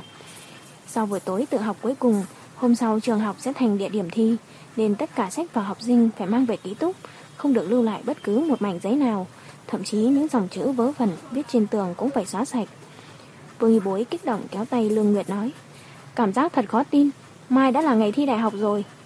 Cô vẫn còn nhớ rõ lần đầu tiên bước vào ngôi trường này, nhìn dãy phòng học khối mười hai cảm thấy thật xa vời. Vậy mà hiện tại cô đã tốt nghiệp cấp ba. Mọi chuyện dường như mới xảy ra ngày hôm qua mà thôi. Đừng nghĩ nhiều thế, thả lòng bản thân một chút đi. Vương Y Bối gật đầu. Trên mạng có một câu nói kinh điển: muốn tỏ tình thì đợi khi thi đại học xong, trong đợt thi các đôi tình nhân cũng sẽ không cãi nhau. Vương Y Bối nằm trên giường suy nghĩ, học bao nhiêu năm trời, cuối cùng quyết định chỉ bằng hai ngày thi sắp tới. Cô nhớ tới ông nội đã qua đời, lần trước về nhà cô thấy cỏ mọc um tùm quanh mộ ông, cô nhìn chằm chằm vào đám cỏ rậm rạp ấy, đó chính là chứng tích của thời gian, của mấy năm trời cô đã trải qua. Hiện tại, kỳ thi đại học trước mắt là lúc kiểm nghiệm lại mọi thứ. Vương Y Bối nằm mãi không ngủ được, đành phải đếm khỉ. Mãi đến mãi, tới lúc ngủ thiếp đi. Khu vực phòng thi đều đã được phong tỏa, phần lớn học sinh đứng dưới hàng cây bên ngoài, những học sinh không cùng trường thì đứng một khu tách biệt. Lương Nguyệt và Vương Y Bối đứng ngay dưới cột cờ, Giáo viên phụ trách hôm trước đã dặn dò các cô trước và sau khi thi đều phải tập trung ở đây. Các thầy cô sợ học sinh làm mất giấy báo dự thi nên quyết định thu lại sau khi kết thúc mỗi môn. Gần đến giờ, thí sinh chen nhau vào tìm phòng thi của mình. Vương Y Bối hít thở, thành bại đều dựa vào lần này. Để thi văn tương đối khó, ngay cả câu tặng điểm cũng hóc búa. Nêu đọc điểm cấu trúc câu của thể văn biển ngẫu, Vương Y Bối vừa nhìn thấy đề liền hoa mắt chóng mặt. Cô không nghĩ sẽ thi vào phần này nên lúc ôn tập đã bỏ qua luôn. Ngẫm nghĩ một lúc cô viết xuống biển ngẫu và tứ lục ngôn. Đây là lần thi đầu tiên cô còn dư ít thời gian nhất trong từ trước tới giờ. Bình thường làm bài thi môn văn cô làm xong rất sớm, nhưng lần này lúc hoàn tất chỉ còn thừa mười phút. Vội vàng kiểm tra qua một lượt để chuẩn bị nộp bài. Vương Y Bối rất căng thẳng, tay cầm út cũng run lên. Kết thúc buổi thi văn, cô tới nơi tập trung để nộp giấy báo dự thi, sau đó đi ăn cùng Lương Nguyệt. Lương Nguyệt ngửa đầu lên trời mà than thở, khó chết đi mất. Vương Y Bối không muốn nói về vấn đề này. Chúng mình đi ăn gì bây giờ? Cô giáo nói nên ăn cái gì nhẹ nhàng dễ tiêu một chút. Vương Y Bối gật đầu. Vậy ăn trong trường luôn nhé. Vì có nhiều học sinh trường khác tới dự thi nên nhà ăn trường cũng làm đồ ăn ngon hơn rất nhiều. Ngay cả người kén chọn như Vương Y Bối cũng tỏ ra rất hài lòng với món thịt xào ớt xanh. Hai tay cô đã lạnh cứng lại. Ăn xong rồi phải ngủ để thoải mái đầu óc. Sắc mặt cậu xấu quá. Lương Nguyệt sờ trán cô. May mà không sốt. Tớ hơi căng thẳng tẹo thôi. Còn mấy tiếng nữa mới thi môn tiếp theo cơ mà. Vương Y Bối không rõ tại sao, chỉ cảm thấy rất sợ, rất áp lực. Buổi trưa cô ngủ cũng không được ngon lắm, ngủ một lát đã dậy. Cô cảm thấy rất bức bối. Hai câu hỏi lớn đầu tiên trong đề thi môn toán đều là câu cho không điểm. Thế nhưng tới gần lúc giám thị thu bài, cô mới phát hiện ra mình làm sai một câu. Cô càng nghĩ càng hận mình. Hiện tại không như lúc bình thường, không phải muốn nói gì là có thể tùy tiện nói. Thời gian thi cử này Vương Y Bối khá trầm mặc. Lương Nguyệt cũng không quấy rầy cô. Ngày hôm sau thi lý tổng hợp đối với Lương Y Bối đúng là sấm sét giữa trời quang. Câu hỏi hóa học và sinh học cực kỳ khó, chỉ có vật lý là còn tương đối đơn giản. Sau khi tiếp nhận được sự thật này rồi, Vương Y Bối cũng bình tĩnh hơn nhiều. Chỉ còn chút ít không đành lòng. Giáo viên môn toán nói đề thi không có phần hyperbole, nhưng cuối cùng phần đó lại chiếm những hai mươi điểm. Đương nhiên, đây cũng chính là phần Vương Y Bối mù tịt. Vật lý kiếm điểm dễ nhất, nhưng cô không có khả năng được điểm cao, trong khi hóa và sinh lại khó như vậy. Môn thi cuối cùng là tiếng Anh, từ vựng rất nhiều. Cô áng chừng mình được khoảng một trăm điểm, chắc chắn không thể đạt được một trăm hai mươi điểm. Xem ra thành tích chung của cô không được khả quan cho lắm. Nhưng dù biết kết quả không tốt thì cô vẫn ôm hy vọng có kỳ tích xảy ra, hy vọng mình được điểm cao. Buổi tối ngày kết thúc kỳ thi đại học, giáo viên yêu cầu học sinh nội trú không được ra khỏi trường và phải quay về ký túc đúng giờ. Nhưng mọi người không hề có ý định nghe lời. Đầu tiên là tất cả kéo nhau đi liên hoan. Ai nấy đều rất hào hứng, gọi rất nhiều rượu để chuốc say nhau. Dù hôm sau là ngày thi vấn đáp cũng chẳng ai quan tâm. Các anh chị khóa trước dỉ tai họ, thi vấn đáp chỉ cần có mặt là qua rồi. Vương Y Bối và Lương Nguyệt ngồi cùng nhau, vì mọi người trước cũng phải uống mấy ly. Có một bạn nam cùng lớp tặng Vương Y Bối một bó hoa tử đằng, cậu ta chỉ tặng mà không nói gì hết. Vương Y Bối cùng với bạn học trò chuyện cười đùa vui vẻ, sau đó vài người đề nghị đi hát karaoke. Cô cảm thấy không có hứng thú nên quyết định một mình về ký túc. Trên đường về trường, thỉnh thoảng có một hai tốp túm năm tụm ba đi chơi với nhau, cười đùa ầm ĩ, nhìn qua có vẻ như đã uống say. Đang đi, Vương Y Bối chợt dừng lại. Phía cầu thang có một bạn nữ ngồi bệt dưới đất. Mấy bạn nữ khác đứng xung quanh kéo thế nào, cô ấy cũng không chịu đứng dậy. Có lẽ đã uống say, cô ấy lẩm bẩm: "Đừng động vào tớ, tớ học mười mấy năm cũng chỉ vì ngày hôm nay. Đọc một đống sách vở như thế, con mẹ nó cũng chỉ vì cái kỳ thi đại học chết tiệt này." Vương Y Bối nhìn bộ dạng chật vật của cô bạn ấy mà trong lòng cũng thấy khó chịu, muốn khóc nhưng không khóc nổi. Cô đứng một lúc nhìn, chợt nghe thấy cô bạn kia nói: "Học nhiều như thế, vậy mà thi không tốt." Vương Y Bối xoay người đi thẳng về phòng. Cô đứng ngoài cửa chứ không vào. Lấy di động ra, nhấn dãy số quen thuộc. "Tử Hàn, tớ chán lắm." Trần Tử Hàn lúc ấy đang tập tụ với bạn cùng lớp, nghe thấy cô nói thế, lập tức bỏ ly rượu trong tay xuống. "Sao vậy?" Vương Y Bối im lặng. Mấy bạn nam đang định nói gì đó nhưng nhìn thấy Trần Tử Hàn trầm mặc liền ngoan ngoãn ngậm miệng lại. Trần Tử Hàn một tay cầm di động, một tay chống lên bàn. "Cậu đang ở đâu?" "Trước cửa phòng ký túc." "Ở nguyên đấy, đừng đi đâu cả, tớ tới ngay đây." Trần Tử Hàn cúp máy chuẩn bị đi. Mấy bạn học liền lắc đầu. Trần Tử Hàn, cậu bỏ đi như thế thật là mất hứng. Phùng Vĩnh Thanh là bạn ngồi cùng bàn với Trần Tử Hàn nên biết khá rõ chuyện của anh. Anh ta quay sang nói với đám bạn học: các cậu đừng cản cậu ấy, Gia Quyến cậu ấy gọi gấp thế, cậu ấy có thể không đi sao? Trọng Sắc khinh bạn, có bạn gái đúng là phiền hà. Trần Tử Hàn cười, ngại quá, tớ phải đi trước đây. Phùng Vĩnh Thanh xua tay đuổi. Trần Tử Hàn chạy bộ về trường học, vừa nhìn thấy Vương Y Bối ngồi một mình ở vườn hoa, dáng vẻ lạc lõng. Anh chợt cảm thấy tức giận. Vì sao cô lại tự biến mình trở thành bộ dạng tội nghiệp khiến người ta nhìn vào liền cảm thấy xót xa như thế chứ? Anh đi thẳng tới bên cô, ôm cô vào lòng. Sao thế? Cô dụi đầu vào ngực anh. Chỉ muốn cậu ở bên cạnh tớ lúc này thôi, tớ không muốn ở một mình. Trần Tử Hàn đỡ cô xuống khỏi bồn hoa. Thế giờ cậu đang làm gì? Vương Y Bối một mực ôm lấy anh không chịu rời. Trần Tử Hàn có thể cảm nhận được sự khác lạ của cô, nhưng không đoán ra được cô có tâm sự gì. Hai tay cô bám chặt lấy người anh giống như một đứa trẻ bướng bỉnh. Trần Tử Hàn nhìn xung quanh không thấy có người, liền cúi xuống hôn lên môi cô. Vương Y Bối chợt đẩy anh ra, nói với giọng bài xích: cậu uống rượu? Cậu thì không. Cô không đáp. Trần Tử Hàn bật cười: chỉ có cậu được phép chê tớ tôi hả? Cô vẫn im lặng. Anh kéo tay cô: sao thế? Chúng mình đi chơi đi. Lần này đến lượt Trần Tử Hàn trầm mặc. Anh cầm lấy tay cô đi về phía quán nét. Tối nay quán nét rất đông, vì trên mạng hiện giờ đã có đáp án để thi đại học. Mọi người đều tới đây xem rồi tính điểm. Trần Tử Hàn không có ý định ấy, nhưng Vương Y Bối thì có vẻ đang lưỡng lự có nên xem hay không. Trần Tử Hàn tùy ý chọn hai máy, nhưng cô lại không hài lòng, chỉ tay về phía khu ghế lô nhỏ. Thực ra ghế lô cũng không có gì đặc biệt, ngoại trừ chỉ bày ra hai chiếc máy tính và giá đắt hơn một chút. Trần Tử Hàn đành đổi máy rồi đi trả tiền. Vương Y Bối ngồi trước máy tính, chợt có cảm xúc vô cùng mãnh liệt, muốn bịt kín mấy chữ thi đại học kia đi. Dường như cả thế giới lúc này đâu đâu cũng tràn ngập mấy chữ đó. Trần Tử Hàn chỉ quan tâm tới tin tức thời sự. Vương Y Bối buồn chán vào trang T ba xem người khác đăng bài. Cô không có hứng thú với game, thực sự không biết làm gì để giết thời gian. Cô tắt trang web, vô tình thấy trên nền desktop có một bộ phim được tải sẵn về, tên là Sắc Giới. Cô lay lay Trần Tử Hàn: xem phim này đi. Sắc mặt anh chợt sầm xuống: xem cái này làm gì? Thấy báo chí giới thiệu bộ phim này chân thực lắm. Thực ra Vương Y Bối thấy trên tờ Tân Nữ Báo có câu nhận xét của khán giả: cái mông của Lương Triều Vĩ trong phim không đủ gợi cảm, kết hợp với câu trả lời của Lưu Gia Linh: dù sao mọi người cũng không dùng tới. Lúc đó cô đã bật cười nghiêng ngả. Trần Tử Hàn chưa xem bộ phim này, chỉ thỉnh thoảng có nghe bạn học nhắc tới. Bộ phim này vốn không công chiếu trong nước, bán online thì lại bị cắt bỏ khá nhiều. Vương Y Bối vẫn rất hào hứng: bàn này là bàn đầy đủ đúng không? Chắc thế. Trần Tử Hàn nhìn qua phần thông tin, thời lượng hơn hai tiếng đồng hồ. Tụi mình cùng xem đi. Vương Y Bối tụt xuống khỏi ghế của mình. Trần Tử Hàn vội đỡ lấy cô, ôm cô lại phía mình, rồi mới click chuột mở bộ phim kia ra.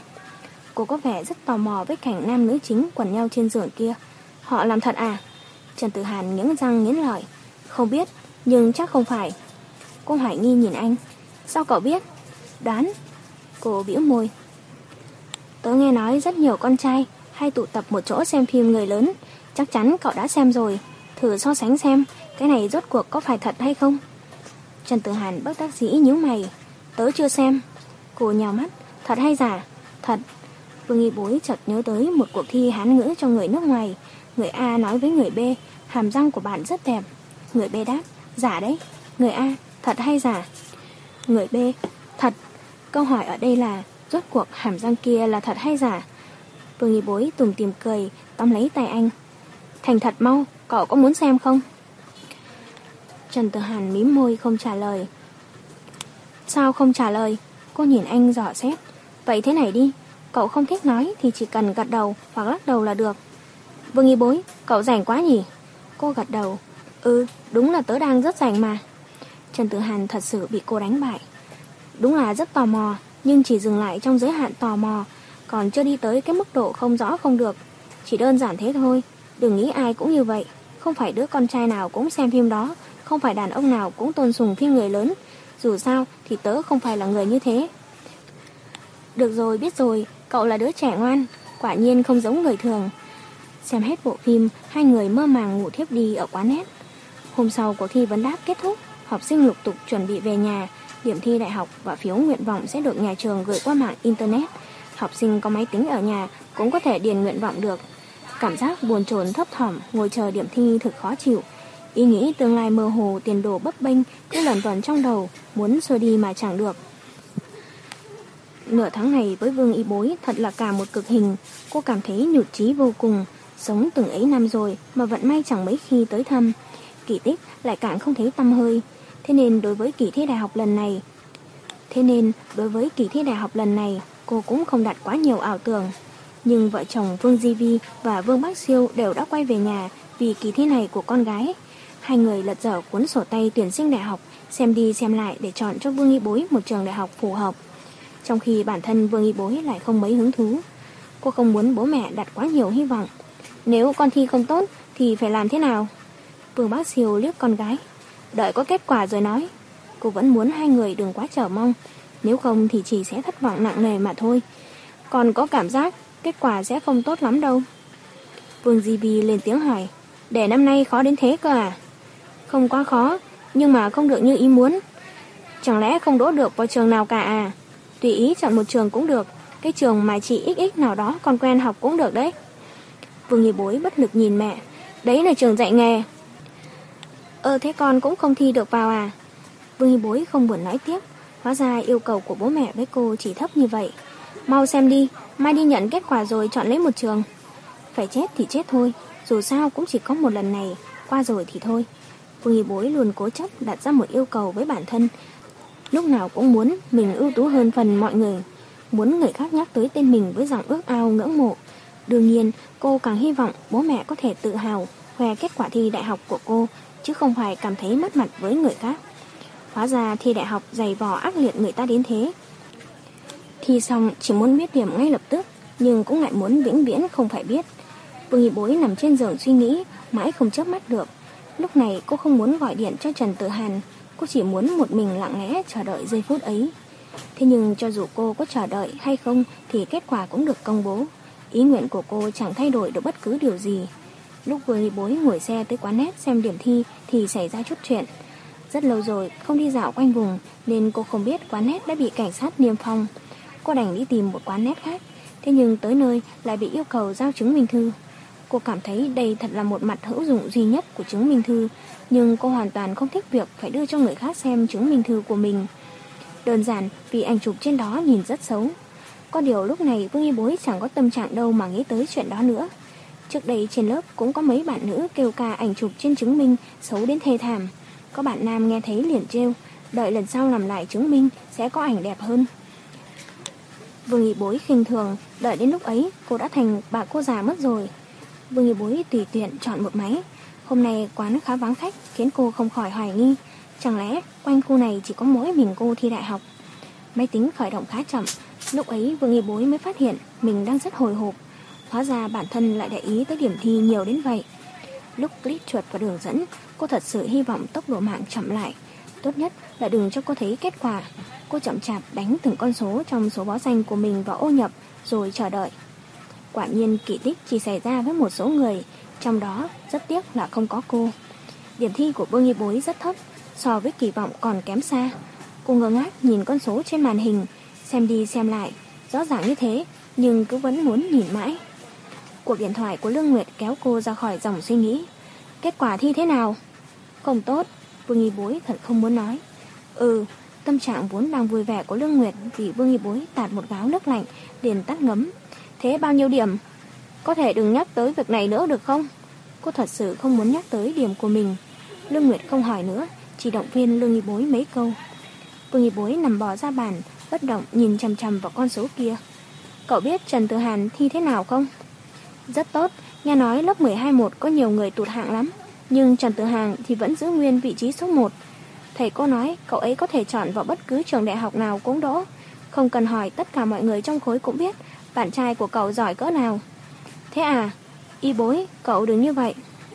Lương Nguyệt nghe ra sự chán nản trong giọng nói của Vương Y Bối, nhưng không biết phải an ủi cô thế nào. Để tớ một mình một lát đi. Lúc này cô không muốn nói chuyện với ai, không muốn nhận điện của ai nữa, lập tức tắt máy. Trong đầu cô chợt hiện lên ý nghĩ tồi tệ. Những người thi tốt có lẽ hiện giờ đang vui mừng như nở hoa trong lòng, còn cô thì tệ thế này, chỉ biết ngồi đây khóc. Vương Y Bối bất động ở quán hết hồi lâu, những người ở đây cô đều không quen biết. Một lúc sau cô mới tắt máy, đứng dậy ra khỏi quán. Vừa về tới nhà, bố mẹ đã xuống lại hỏi kết quả. Cô nói điểm thi cho họ. Vương Bắc Siêu đang ngồi trước tivi xem tin tức về điểm thi đại học năm nay. Nhầm đi nhầm lại, đại khái cũng đã ước chừng được khả năng của con gái mình nằm trong mức độ nào. Thực ra hai vợ chồng họ không quá bận tâm về vấn đề này.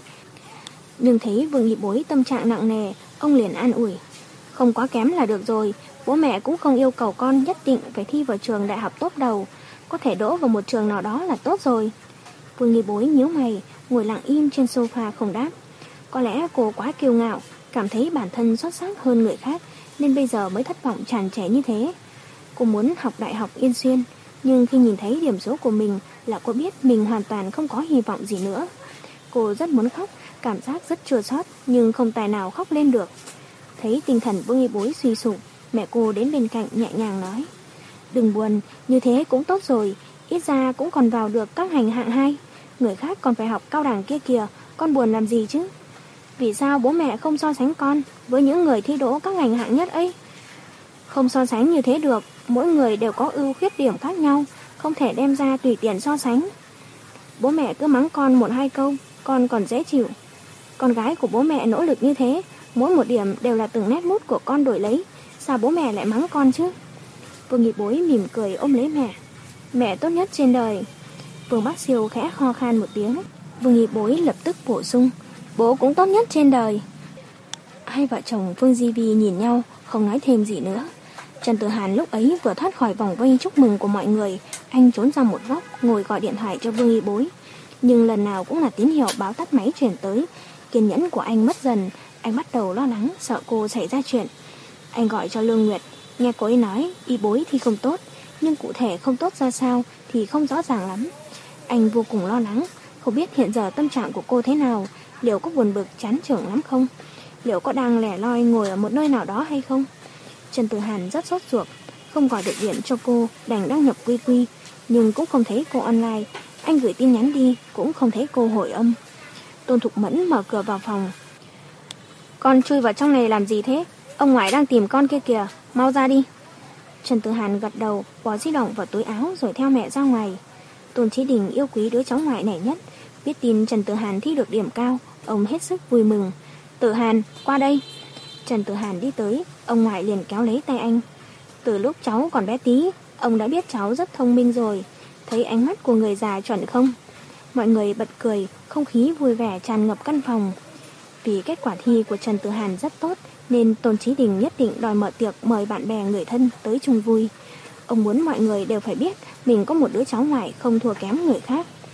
Trần Tử Hàn không thích rườm rà khoa trương như thế, giống như đang khoe khoang trá hình, nhưng anh cũng không tỏ ra thái độ chống đối ông ngoại.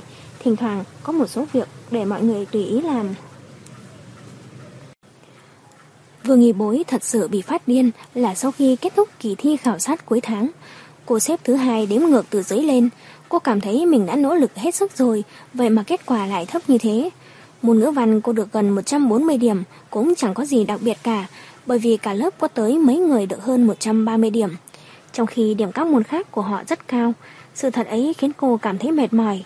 Giáo viên dạy vật lý lớp này vô cùng khác người. Thằng Thường chê bai cô trước lớp vì điểm của cô quá thấp, khiến điểm trung bình của cả lớp bị tụt xuống. Vương Y Bối vì thế lại càng bực bội.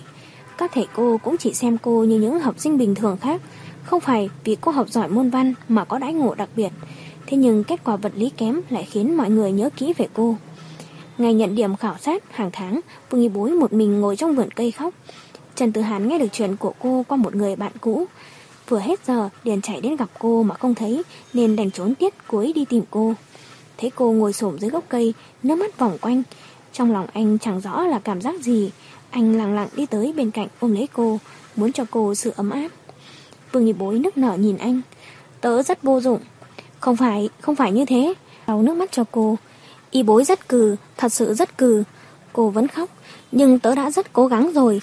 Tớ không mải chơi, không hề lãng phí thời gian. Vì sao vẫn không thể hơn được người khác? Vương Y Bối, chẳng phải cậu nói thành tích không phải là tất cả sao?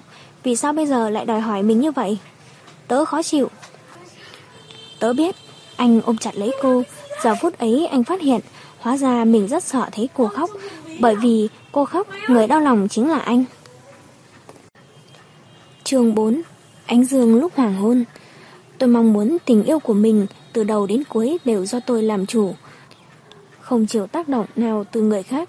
Nếu như chúng tôi yêu nhau mà ngay cả chia tay cũng do người khác quyết định thì tôi chẳng trách được ai hết, chỉ có thể trách bản thân quá nhu nhược, khiến cho tình yêu cũng trở nên mong manh.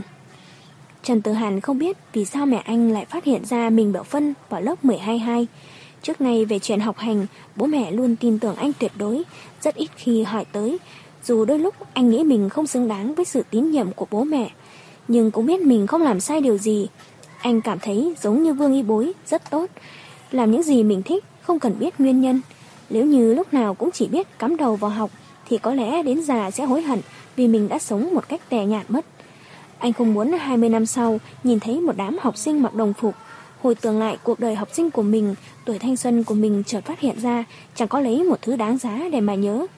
Khi suy nghĩ này xuất hiện trong đầu, Trần Tử Hàn mới nhận ra Vương Y Bối đã ảnh hưởng tới mình lớn thế nào, lớn đến mức anh mượn cớ đó để hợp pháp hóa sự tồn tại của cô.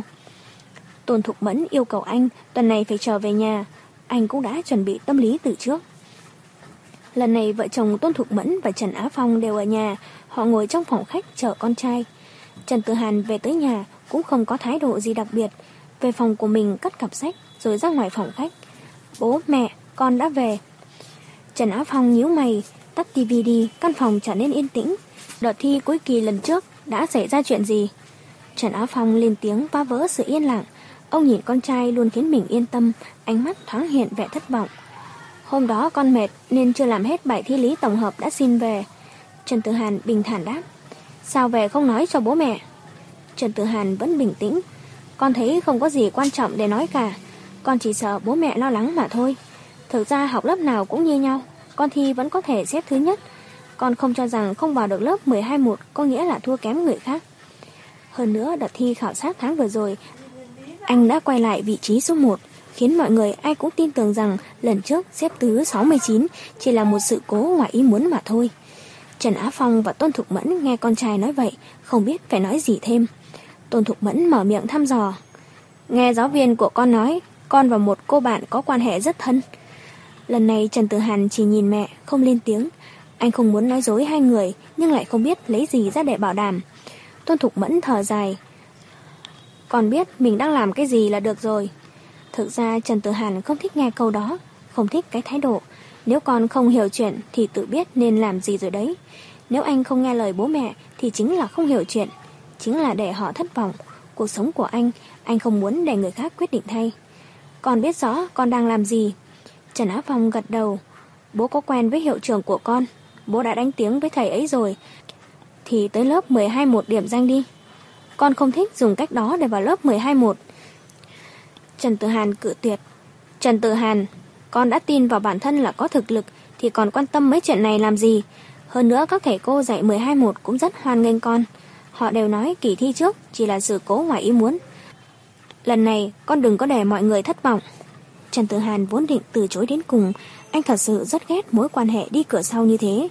Cho dù chỉ là một lần sai lầm, anh cũng tình nguyện chấp nhận hậu quả mà sai lầm đó mang lại.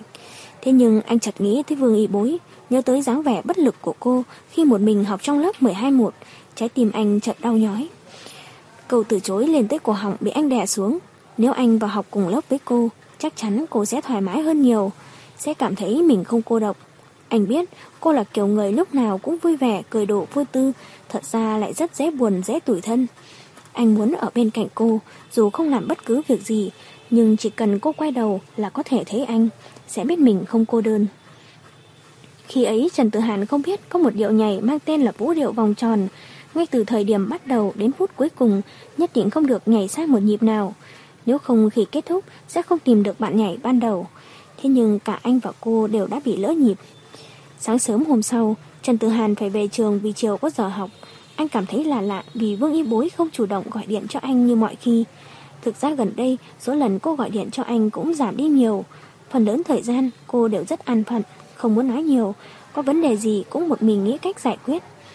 Trần Tử Hàn đứng ngoài cửa lớp, phòng mười hai một, tưởng tượng ra bộ dáng vui mừng nhảy cẫng lên của cô. Khóe miệng anh bất giác mỉm cười. nhưng Vương Y Bối không có trong lớp. Hướng Thần đã nhìn thấy anh, cô cố gắng không nhìn về phía đó, nhưng cuối cùng vẫn không làm chủ được bản thân. Đứng dậy, đi tới trước mặt anh. Cô biết mình hèn mọn, nhưng chỉ cần có thể nói chuyện vài câu với anh cũng tốt. Rất lâu rồi cô và anh không nói chuyện với nhau. Mỗi lần thấy anh đứng ngoài cửa chờ Vương Y Bối, cô đều tự hỏi vì sao người anh chờ không phải là mình. Nếu có thể là mình thì tốt biết bao. Ý nghĩ có sức đầu độc người như thế lần này cũng bị chính cô kéo lại, vì cô thấy đôi mắt lấp lánh nụ cười của anh khi nhìn thấy Vương Y Bối. Đôi mắt ấy từ trước tới giờ chỉ có Vương Y Bối, hoàn toàn không có cô. Hướng Thần tới trước mặt Trần Tử Hàn. Tìm Vương Y Bối hả? Biết câu trả lời, nhưng cô vẫn lựa chọn câu hỏi này làm lời mở đầu. Trần Tử Hàn gật đầu. Cậu ấy bình thường mấy giờ thì tới lớp?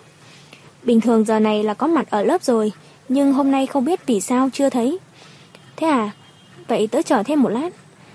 Hướng Thần gật đầu, lướt qua người anh, đi về hướng về kép xe. Cô cố tình tỏ ra mình chỉ tình cờ đi ngang qua anh, không phải là đến để bắt chuyện với anh. Thế nhưng những chuyện cô làm chẳng ý nghĩa gì hết, bởi vì anh vốn không quan tâm. Hướng Thần đứng ngoài cửa với kép xe, chợt cảm thấy tủi thân. Cô muốn khóc nhưng lại không tìm được lý do.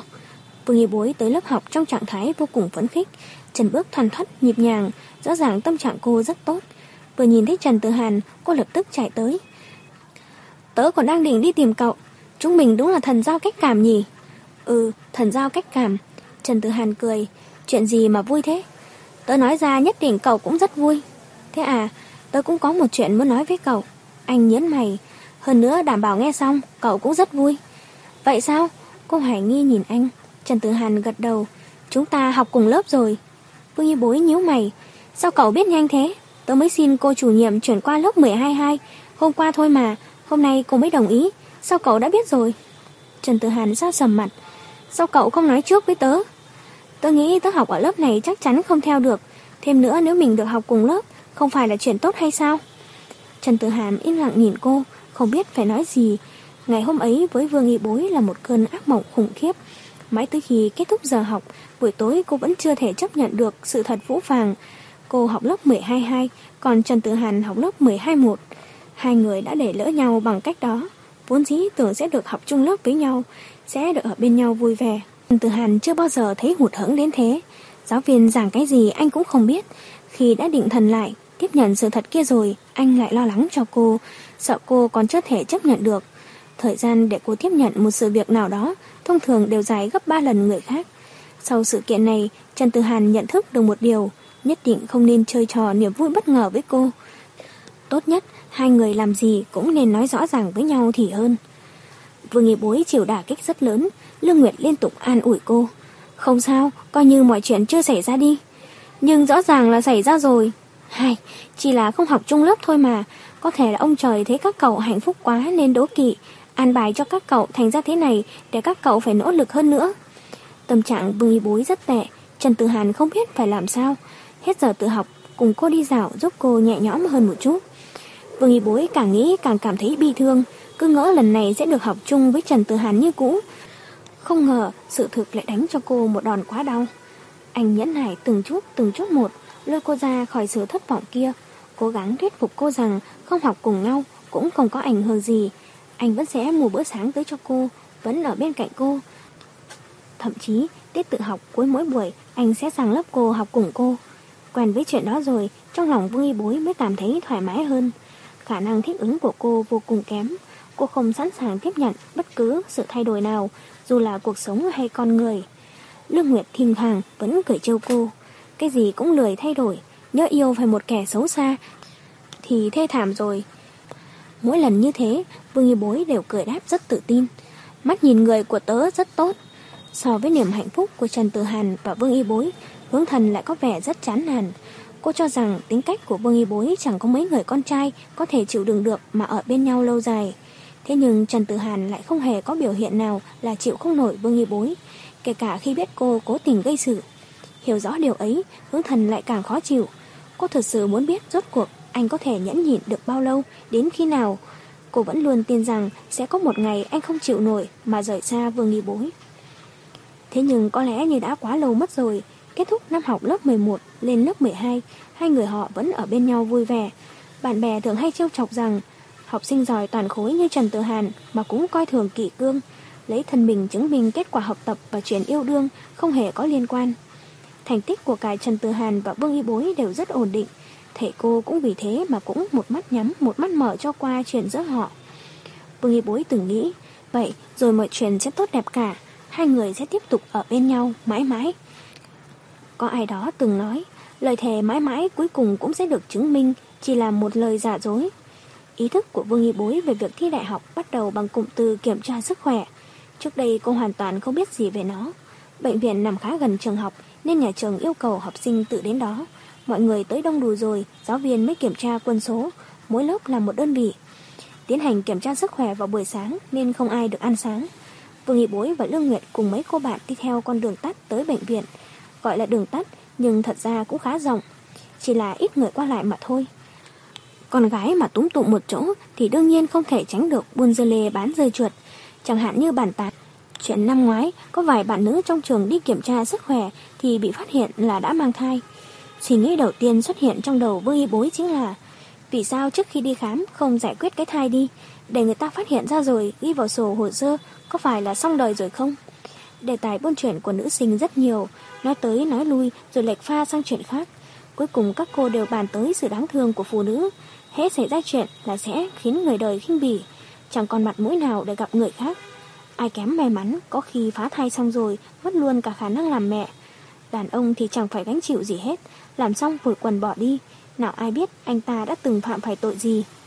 Các cô nói xong còn quay sang dặn dò lẫn nhau phải tự biết bảo vệ bản thân, nhất định không được để cho đàn ông lợi dụng. Lương Nguyệt tủm tỉm trêu, sợ hả? Còn lâu nhé, cậu ấy không phải là người như thế. Tớ đã nói gì đâu, sao cậu lại chủ động nhắc tới Trần Tử Hàn?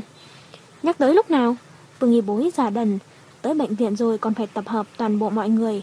Mỗi lần kiểm tra gồm sáu lớp, sáu lớp này phải đứng một chỗ để ban cán sự lớp kiểm tra sĩ số. Vương Y Bối đứng trong hàng nữ, nhìn về phía lớp mười hai một. Trần Tử Hàn đang giúp lớp trưởng bên đó điểm danh, thấy cô nhìn mình liền ngẩng đầu lên, cô làm một mặt quỷ với anh. Điểm danh xong xuôi, nhân viên bệnh viện lần lượt gọi tên mười người thành một nhóm. Mỗi nhóm nhỏ này đi lên phía trước để bác sĩ dùng một chất lỏng màu tím viết số thứ tự lên mu bàn tay. Vương Y Bối ban đầu còn hào hứng, nhưng khi bước chân vào công việc đầu tiên là lấy máu thì chỉ số hưng phấn của cô lập tức trở về số không.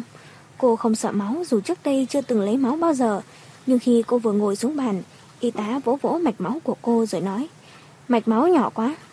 Vương Y Bối buồn bực, sao cô không nói là mũi kim quá to chứ ạ? À? Y tá bật cười, kim tiêm chạch ra ngoài khiến Vương Y Bối đau xót. Y tá lên tiếng, đổi tay kia.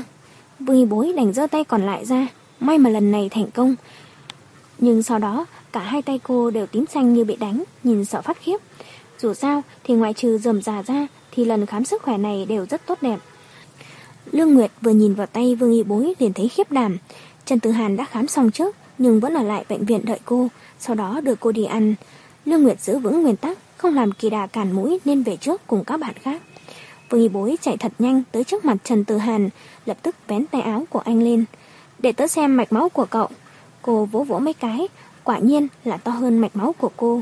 Nhìn mạch máu nhỏ xíu trên tay mình, trong lòng cô lại phiền muộn. Trần Tử Hàn nhìn một mảng bầm tím trên tay cô, nhíu mày kéo cô đi mua thuốc. Vương Y Bối biết mình không chống lại được nên đành đi theo. Anh mua một lọ thuốc nước, cẩn thận bôi lên vết thương của cô, sau đó còn dặn dò cô phải bôi hàng ngày. Đến khi bụng cô sôi lên vì đói, hai người mới đi ăn. Tớ muốn ăn thịt. Vương Y Bối trù miệng, một ngày rồi tớ chưa được ăn thịt, cảm thấy toàn thân rất yếu. Trần Tử Hàn phì cười, nhưng hiểu rõ ý cô là thịt nạc. Cô rất ghét thịt mỡ, chỉ cần có một chút mỡ thôi là nhất định không động đũa. Vương Y Bối ăn rất ít, lần nào Trần Tử Hàn cũng phải dỗ dành mãi cô mới ăn được một bát cơm.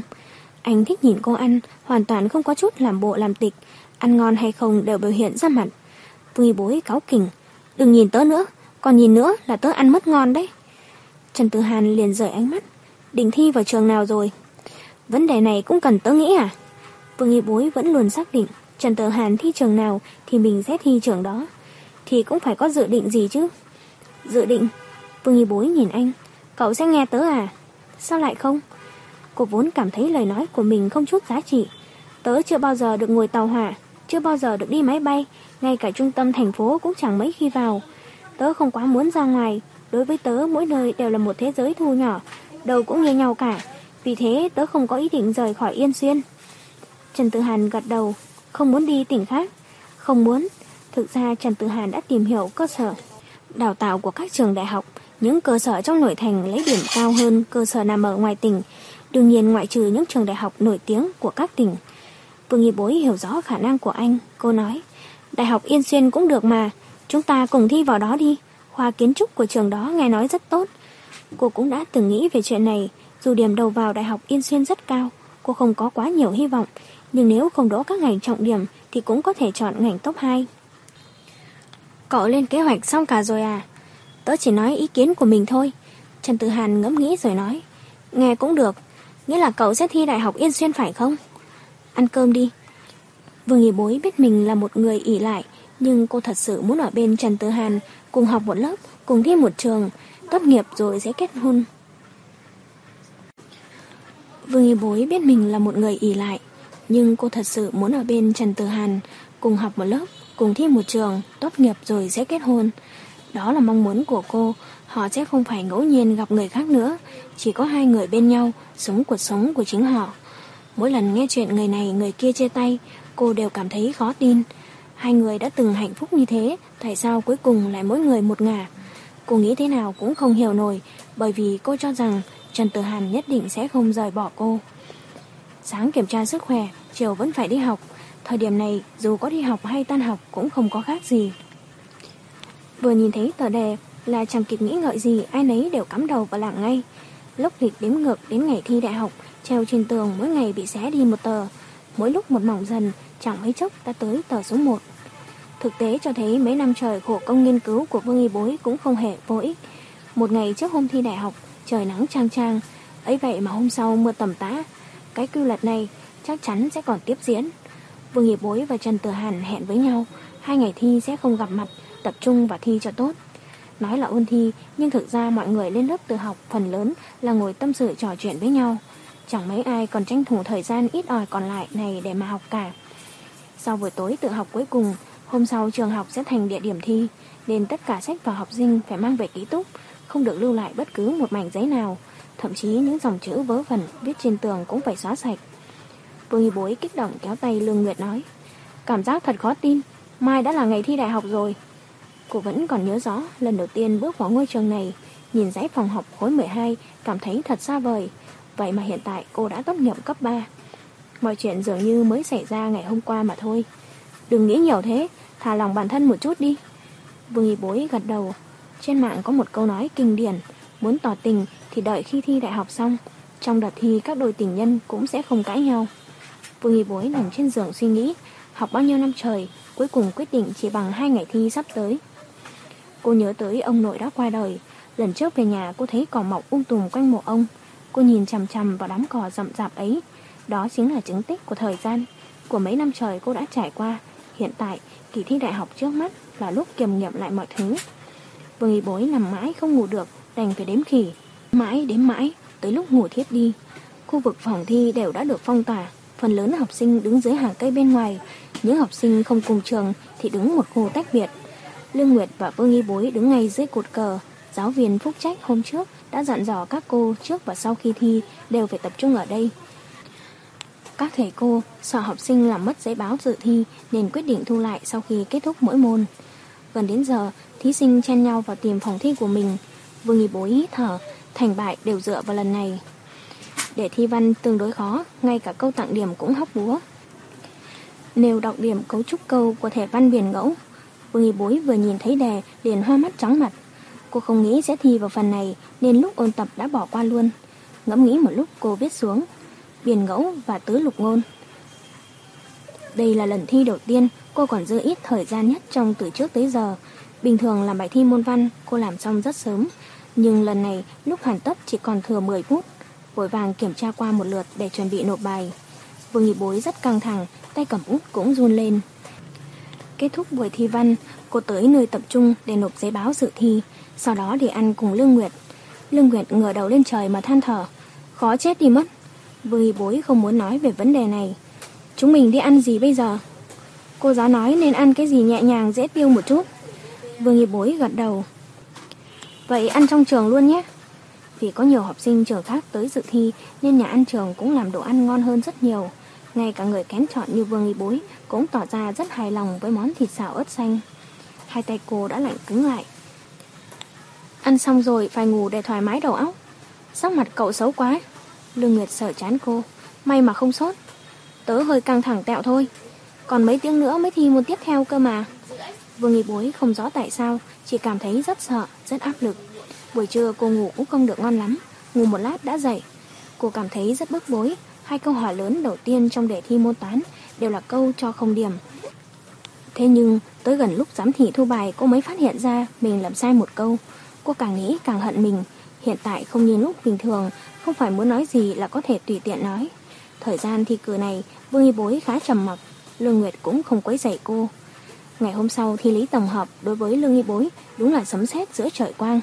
Câu hỏi hóa học và sinh học cực kỳ khó, chỉ có vật lý là còn tương đối đơn giản. Sau khi tiếp nhận được sự thật này rồi, Vương Y Bối cũng bình tĩnh hơn nhiều.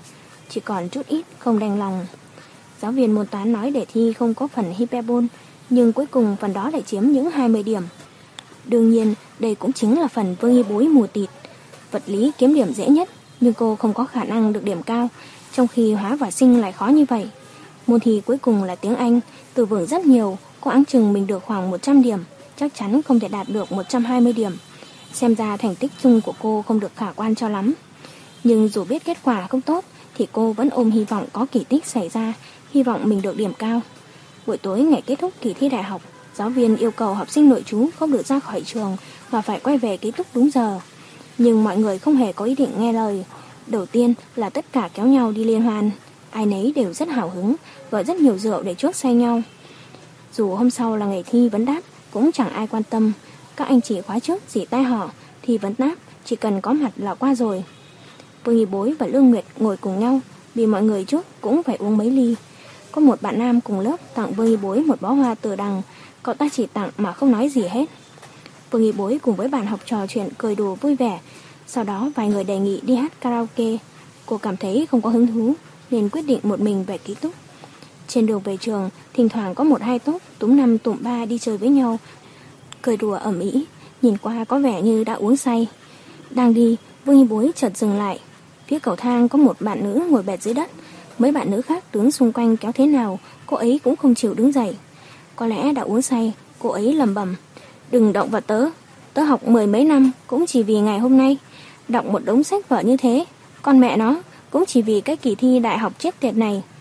Vương Y Bối nhìn bộ dạng chật vật của cô bạn ấy mà trong lòng cũng thấy khó chịu, muốn khóc nhưng không khóc nổi. Cô đứng một lúc nhìn, chợt nghe thấy cô bạn kia nói: "Học nhiều như thế, vậy mà thi không tốt." Vương Y Bối xoay người đi thẳng về phòng.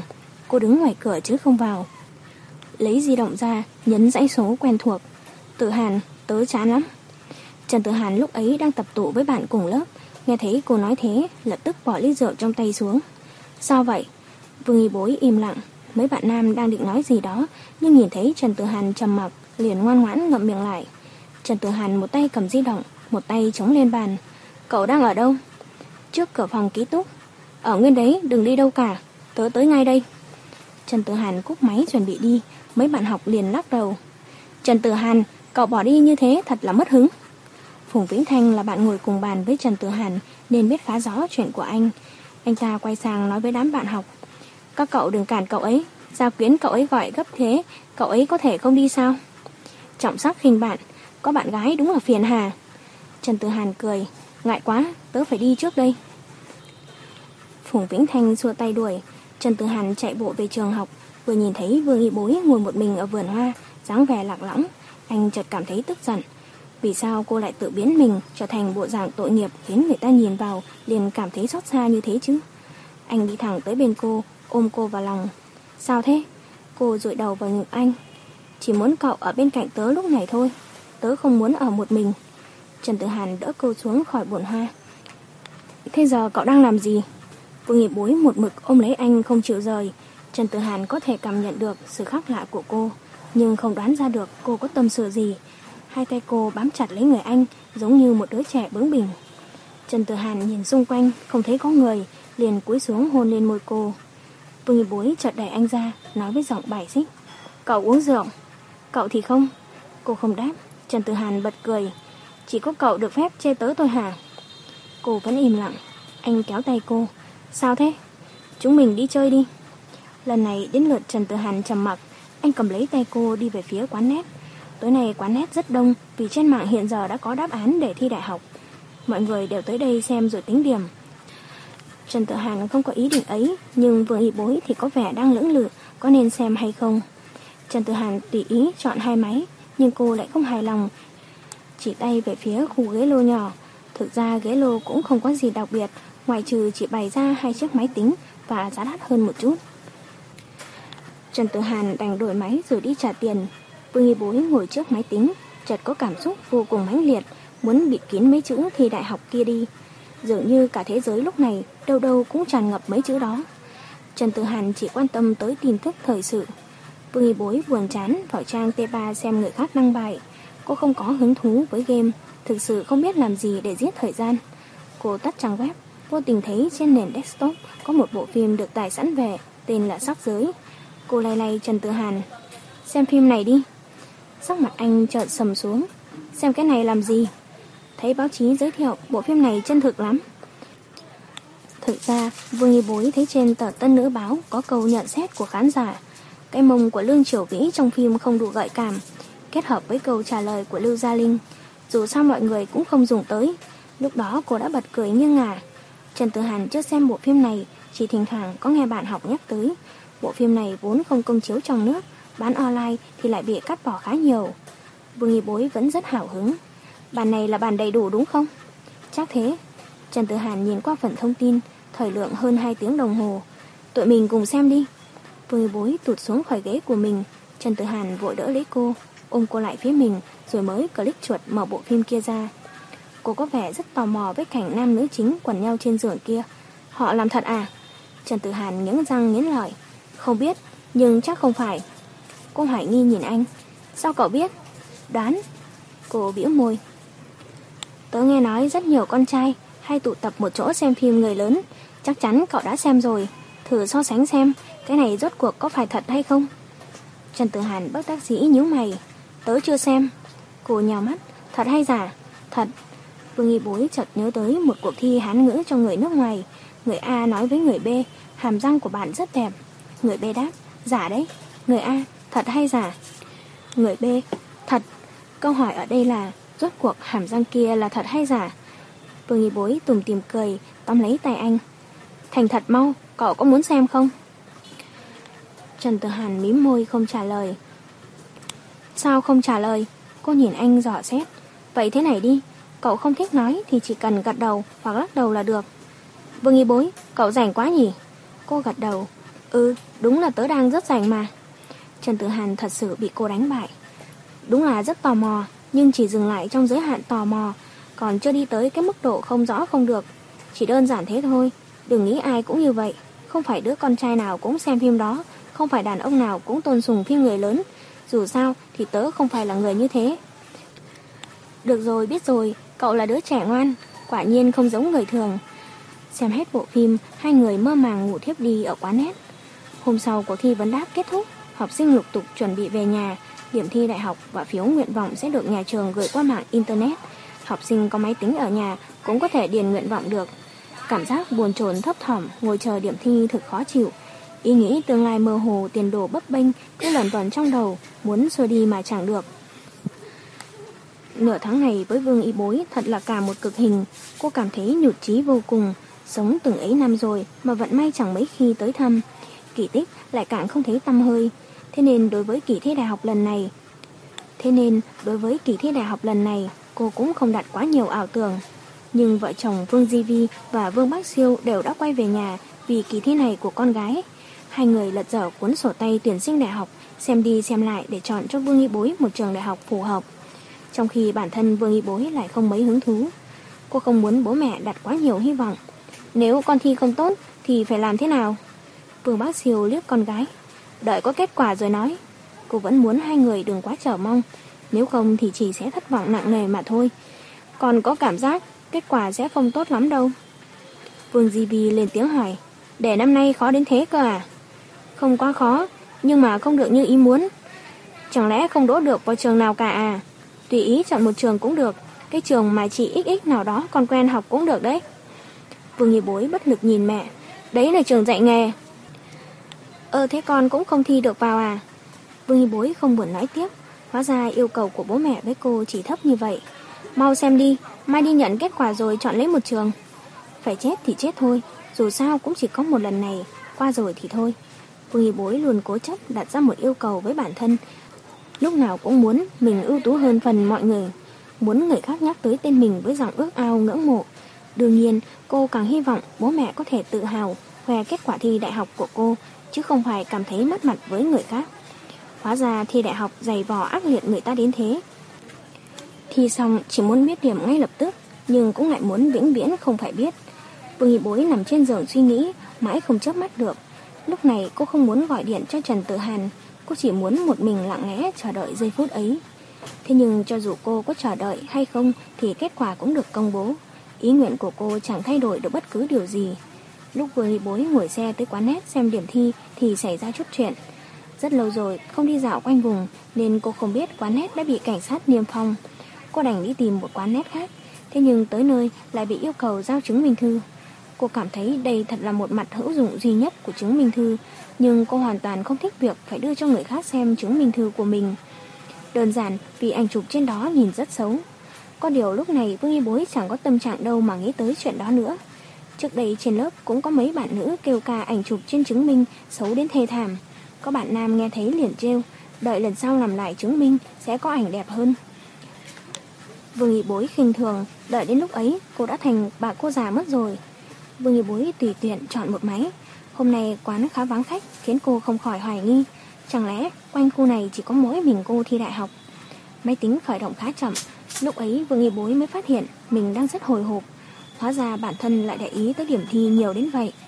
Lúc click chuột vào đường dẫn, cô thật sự hy vọng tốc độ mạng chậm lại. Tốt nhất là đừng cho cô thấy kết quả. Cô chậm chạp đánh từng con số trong số báo danh của mình vào ô nhập rồi chờ đợi. Quả nhiên kỳ tích chỉ xảy ra với một số người, trong đó rất tiếc là không có cô. Điểm thi của Vương Y Bối rất thấp, so với kỳ vọng còn kém xa. Cô ngơ ngác nhìn con số trên màn hình, xem đi xem lại, rõ ràng như thế nhưng cứ vẫn muốn nhìn mãi. Cuộc điện thoại của Lương Nguyệt kéo cô ra khỏi dòng suy nghĩ. Kết quả thi thế nào? Không tốt. Vương Y Bối thật không muốn nói. Ừ, tâm trạng vốn đang vui vẻ của Lương Nguyệt vì Vương Y Bối tạt một gáo nước lạnh liền tắt ngấm. Thế bao nhiêu điểm? Có thể đừng nhắc tới việc này nữa được không? Cô thật sự không muốn nhắc tới điểm của mình. Lương Nguyệt không hỏi nữa, chỉ động viên Lương Y Bối mấy câu. Vương Y Bối nằm bò ra bàn, bất động nhìn chằm chằm vào con số kia. Cậu biết Trần Tử Hàn thi thế nào không? Rất tốt, nghe nói lớp mười hai một có nhiều người tụt hạng lắm, nhưng Trần Tử Hàn thì vẫn giữ nguyên vị trí số một. Thầy cô nói cậu ấy có thể chọn vào bất cứ trường đại học nào cũng đỗ. Không cần hỏi, tất cả mọi người trong khối cũng biết bạn trai của cậu giỏi cỡ nào. Thế à? Y Bối, cậu đừng như vậy. Lương Nguyệt nghe ra sự chán nản trong giọng nói của Vương Y Bối, nhưng không biết phải an ủi cô thế nào. Để tớ một mình một lát đi. Lúc này cô không muốn nói chuyện với ai, không muốn nhận điện của ai nữa, lập tức tắt máy. Trong đầu cô chợt hiện lên ý nghĩ tồi tệ. Những người thi tốt có lẽ hiện giờ đang vui mừng như nở hoa trong lòng, còn cô thi tệ thế này chỉ biết ngồi đây khóc. Vương Y Bối bất động ở quán nét hồi lâu, những người ở đây cô đều không quen biết. Một lúc sau cô mới tắt máy, đứng dậy ra khỏi quán.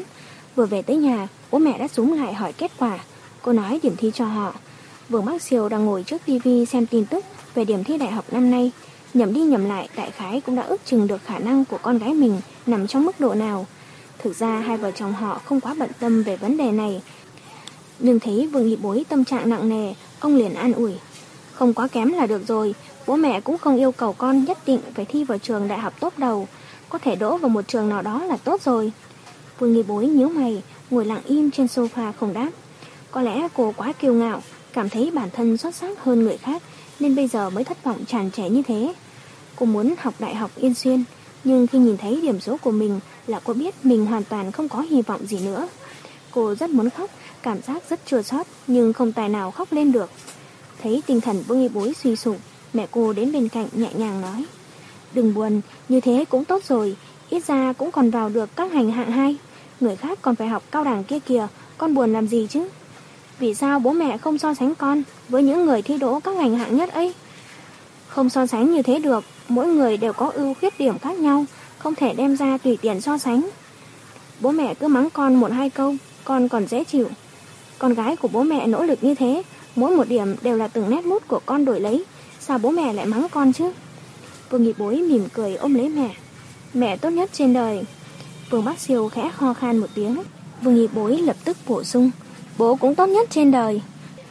Hai vợ chồng Vương Di Vy nhìn nhau, không nói thêm gì nữa. Trần Tử Hàn lúc ấy vừa thoát khỏi vòng vây chúc mừng của mọi người, anh trốn ra một góc, ngồi gọi điện thoại cho Vương Y Bối. Nhưng lần nào cũng là tín hiệu báo tắt máy chuyển tới. Kiên nhẫn của anh mất dần, anh bắt đầu lo lắng, sợ cô xảy ra chuyện. Anh gọi cho Lương Nguyệt, nghe cô ấy nói Y Bối thì không tốt, nhưng cụ thể không tốt ra sao thì không rõ ràng lắm. Anh vô cùng lo lắng, không biết hiện giờ tâm trạng của cô thế nào, liệu có buồn bực chán chường lắm không? Liệu có đang lẻ loi ngồi ở một nơi nào đó hay không? Trần Tử Hàn rất sốt ruột, không gọi được điện cho cô, đành đăng nhập quy quy, nhưng cũng không thấy cô online. Anh gửi tin nhắn đi, cũng không thấy cô hồi âm. Tôn Thục Mẫn mở cửa vào phòng. Con chui vào trong này làm gì thế? Ông ngoại đang tìm con kia kìa, mau ra đi. Trần Tử Hàn gật đầu, bỏ di động vào túi áo rồi theo mẹ ra ngoài. Tôn Chí Đình yêu quý đứa cháu ngoại này nhất, biết tin Trần Tử Hàn thi được điểm cao, ông hết sức vui mừng. Tử Hàn, qua đây. Trần Tử Hàn đi tới, ông ngoại liền kéo lấy tay anh. Từ lúc cháu còn bé tí, ông đã biết cháu rất thông minh rồi. Thấy ánh mắt của người già chuẩn không? Mọi người bật cười, không khí vui vẻ tràn ngập căn phòng. Vì kết quả thi của Trần Tử Hàn rất tốt, nên Tôn Chí Đình nhất định đòi mở tiệc mời bạn bè người thân tới chung vui. Ông muốn mọi người đều phải biết mình có một đứa cháu ngoại không thua kém người khác. Trần Tử Hàn không thích rườm rà khoa trương như thế, giống như đang khoe khoang trá hình, nhưng anh cũng không tỏ ra thái độ chống đối ông ngoại. Thỉnh thoảng có một số việc để mọi người tùy ý làm. Tôn Thục Mẫn thật lòng mà nói cũng rất tự hào vì con trai, giọng nói tràn chứa hoan hỉ. Trần Tử Hàn thấy mọi người trong nhà vui vẻ như thế cũng cảm thấy mãn nguyện. Chỉ có điều anh gọi điện cho Vương Y Bối hết lần này tới lần khác vẫn không thể liên lạc được. Bây giờ anh mới nhớ ra vấn đề đang tồn tại. Điểm thi hai người chênh lệch nhiều đến thế, biết chọn trường nào mới được đây. Vợ chồng Trần Á Phong và Tôn Thục Mẫn từ lâu đã muốn cho anh học vào trường đại học hàng đầu toàn quốc. Anh vốn có dự định chọn đại học Yên Xuyên, nhưng hiện tại lại chợt nảy sinh do dự. Tối hôm đó Trần Tử Hàn ngủ không yên, trong lòng đầy bất an. Đột nhiên anh hiểu ra, trên đời này có nhiều chuyện không thể dựa vào ý muốn của mình. Cuộc sống đâu có hoàn hảo đến thế. Sáng sớm hôm sau, Trần Tử Hàn tỉnh dậy trong tình trạng uể oải vì thiếu ngủ. Tôn Thục Mẫn lo lắng hỏi. Anh nhất quyết nói không có chuyện gì, thế nhưng dáng vẻ bồn chồn đi tới đi lui của anh lại khiến cho cả Tôn Thục Mẫn và Trần Á Phong đều thấy khó hiểu. Trần Tử Hàn đành quay về phòng riêng, cầm di động xoay tròn trong tay, không biết mình nên làm gì. Lần tiếp theo ấn phím gọi tới số điện thoại kia, anh vô cùng kinh ngạc vì đã kết nối được. Vương Y Bối nhìn cái tên nhấp nháy trên màn hình, trong lòng chợt thấy xót xa. Cô muốn cùng anh thi vào một trường đại học, muốn ngày ngày được ở bên anh, nhưng điểm số của cô kém như vậy, mọi thứ bỗng chốc trở thành ảo tưởng viển vông. Cậu sao thế? Tắt máy suốt là sao? Cô nghe thấy giọng nói của anh, nhưng một từ cũng không nói ra được. Khi học cấp hai, cô từng tự nhủ, cả đời này sẽ chỉ yêu một người, chỉ nắm tay một người, giống như câu hát nổi tiếng. Điều lãng mạn nhất em có thể làm chính là cùng anh từ từ già đi. Trần Tử Hàn chính là thiên trường địa cửu trong lòng cô, chính là người ở bên cô tới già trong tưởng tượng của cô. Vậy mà cuối cùng cô phải thất vọng nặng nề thế này. Vương Y Bối nắm chặt điện thoại trong tay, mím môi không lên tiếng. Giọng trầm thấp của anh từ bên kia chuyển tới. Sao thế? Sao im lặng? Nghe thấy câu hỏi của anh, cô lại cảm thấy mình thực sự chỉ biết khiến người khác thất vọng. Nước mắt không ngừng rơi xuống. Cô không muốn anh biết mình khóc, nên bặm chặt môi để không phát ra tiếng nức nở. Nhưng chỉ cần nghe thấy nhịp hô hấp của cô, Trần Tử Hàn đã biết cô đang khóc. Anh cau mày. Đừng khóc, đừng khóc. Anh nói vậy lại càng kích động cô khóc lớn hơn. Nếu vừa rồi còn muốn giấu anh, thì bây giờ lại muốn khóc thỏa thích một trận bằng hết thì thôi. Trong lòng Trần Tử Hàn thật khó chịu, muốn nói gì đó khuyên nhủ cô, nhưng đúng lúc đó điện thoại lại bị sập nguồn vì hết pin. Anh cắn răng, tưởng tượng tới bộ dạng nức nở của cô, tìm đầu tựa như có mũi kim đâm vào. Anh bỏ điện thoại xuống chạy ra khỏi nhà, mặc cho Tôn Thục Mẫn đứng đằng sau gọi lại. Căn hộ nhà anh nằm trên tầng năm, anh cứ như vậy vội vã chạy xuống. Chưa bao giờ anh cuống quýt đến thế, chỉ chỉ đơn giản là vì anh muốn ở bên cô lúc này, muốn ôm cô vào lòng, muốn nói với cô. Không học chung trường đại học cũng không sao, lúc nào rảnh rỗi nhất định anh sẽ tới tìm cô. Anh tình nguyện giao toàn bộ thời gian của mình cho cô. Trần Tử Hàn thuộc nằm lòng địa chỉ nhà Vương Y Bối. Anh bắt taxi tới nhà ga rồi mua vé. Hiện tại trong đầu anh chẳng kịp nghĩ bất cứ gì khác ngoại trừ hình ảnh khuôn mặt đẫm lệ của cô. Ngồi trên taxi, anh bồn chồn chỉ muốn chạy xe thật nhanh thêm một chút, một chút nữa. Nhà cô nằm cách đường quốc lộ không xa lắm. Cô từng nói với anh trước cửa nhà cô có hai cây quế, bên cạnh còn có một cây hoa rành rành. Những lúc tâm trạng tốt, cô thường lấy nụ hoa mang về trường học, cắm vào bình nước và chờ đợi chúng nở ra. Vừa xuống xe, Trần Tử Hàn đi dọc theo con đường nhỏ, vừa đi vừa lễ phép hỏi thăm. Rốt cuộc cũng tìm thấy nhà cô, nhưng anh có phần do dự, không biết cô có nhà hay không. Anh lấy thân phận gì để vào nhà cô? Anh đưa tay lần mò vào túi áo rồi đến túi quần. Bây giờ mới nhớ ra mình đã vứt di động hết pin trên giường. Anh đứng trong sân trước nhà cô, hít sâu, dáng vẻ do dự, lông mày nhíu lại. Căn nhà mang hơi thở xưa cũ, không phải kiểu cũ kỹ cổ kính, nhưng gạch xây nhà khác biệt, kiểu tự nung rất nhiều năm trước đây, tường sơn mỏ lam nhạt, nhìn qua không thấy bắt mắt nhưng lại khiến người ta không kìm được mà cảm thấy ấm áp. Trên ban công bày mấy chậu xương rồng bà và mấy giỏ lan. Trần Tử Hàn mỉm cười, đúng là rất hợp với tính cách của cô. Mấy loại cây này không cần tốn công chăm sóc vẫn có thể sinh tồn được. Điều ngoài ý muốn chính là tuy không thấy bóng dáng Vương Y Bối đâu, nhưng Trần Tử Hàn lại gặp một người khác. Người đó nói rất nhiều chuyện. Nhiều năm sau, mỗi khi nhớ tới ngày hôm ấy, anh vẫn hoàn toàn mơ hồ không rõ vấn đề nằm ở đâu, nhưng mọi thứ vẫn còn mới mẻ nguyên trong ký ức của anh. Cuộc sống không có đúng sai, quan trọng là bạn đã lựa chọn cách sống ra sao mà thôi. Khi được Vương Di Vy gọi lại, Trần Tử Hàn rất ngạc nhiên, không hiểu vì sao bà biết mình nhưng vẫn đi theo bà tới một nơi vắng người để nói chuyện. Cô Vương, hôm nay cháu tới là vì... Vương Di Vy cắt ngang. Lần này cháu thi chắc tốt lắm phải không? Cô từng nghe giáo viên chủ nhiệm lớp Bối Bối nhắc tới cháu, khen cháu thông minh hiếu học, lại rất nỗ lực. Bọn trẻ bây giờ ít người được như cháu lắm. Trần Tử Hàn lặng im nghe, cảm giác Vương Di Vy có chuyện muốn nói với mình. Vương Di Vy nhìn chàng trai đậm vẻ thư sinh trước mặt. Bối Bối thi không tốt. Cháu biết, thế cháu còn có ý định tiếp tục với nó không? Trần Tử Hàn tròn mắt ngạc nhiên, một lúc sau mới định thần lại. Học hành và những chuyện khác không liên quan tới nhau. Dù chúng cháu không học chung trường thì cũng không ảnh hưởng gì cả. Khác trường, khác môi trường sống, quan hệ xã hội không giống, thậm chí suy nghĩ cũng bất đồng. Vương Di Vy thở ôi nói, ánh mắt thản nhiên. Cháu vẫn cho là không có ảnh hưởng gì sao? Cô Phương, cháu không hiểu ý cô. Giờ hai đứa vẫn còn nhỏ, chưa trải qua khó khăn gì, ngày nào cũng sống vô tư vui vẻ, cho nên sẽ không cãi nhau. Nhưng khi sống trong một môi trường khác rộng hơn, cháu liệu còn có thể kiên định như thế được không? Học đại học gặp được nhiều người, như thế cháu có dám cam đoan sẽ không rung động trước người mới. Cháu có thể đảm bảo chỉ tốt với một mình Bối Bối, nguyện từ bỏ những cơ hội tốt vì nó hay không? Chính bản thân cháu cũng hiểu rõ, Bối Bối không có năng lực gì đặc biệt. Trần Tử Hàn mím môi. Cháu không thể đảm bảo sau này, nhưng ít ra cháu có thể đảm bảo hiện tại cháu rất kiên định. Không có một người mẹ nào lại muốn nghe câu chỉ có thể đảm bảo hiện tại được. Hai đứa không hợp nhau đâu. Cô hy vọng cháu rời xa Bối Bối. Cô... Cháu đừng nói gì nữa. Cháu học giỏi, tương lai sáng sủa, có thể đỗ một trường đại học tốt, thậm chí có thể đi du học. Nhưng Bối Bối nhà cô không có khả năng ấy. Hai đứa sớm muộn rồi cũng sẽ nảy sinh mâu thuẫn. Thà rằng bây giờ chia tay luôn. Cô không muốn thấy nó sau này thêm đau khổ. Nhưng bây giờ làm vậy, Bối Bối sẽ càng đau khổ. Sẽ ít hơn là để tận sau này. Vết thương khi còn trẻ sẽ mau lành hơn. Cô nói như thế có phần hơi. Vậy cháu có sẵn sàng vì Bối Bối mà vào học một trường đại học bình thường không? Vương Di Vy nhìn chằm chằm chàng trai trẻ trước mặt. Trần Tử Hàn chỉ biết lặng im. Đó là vấn đề rất thực tế. Anh chưa bao giờ cho rằng chuyện tình cảm giữa mình và Y Bối lại có mâu thuẫn với việc học đại học.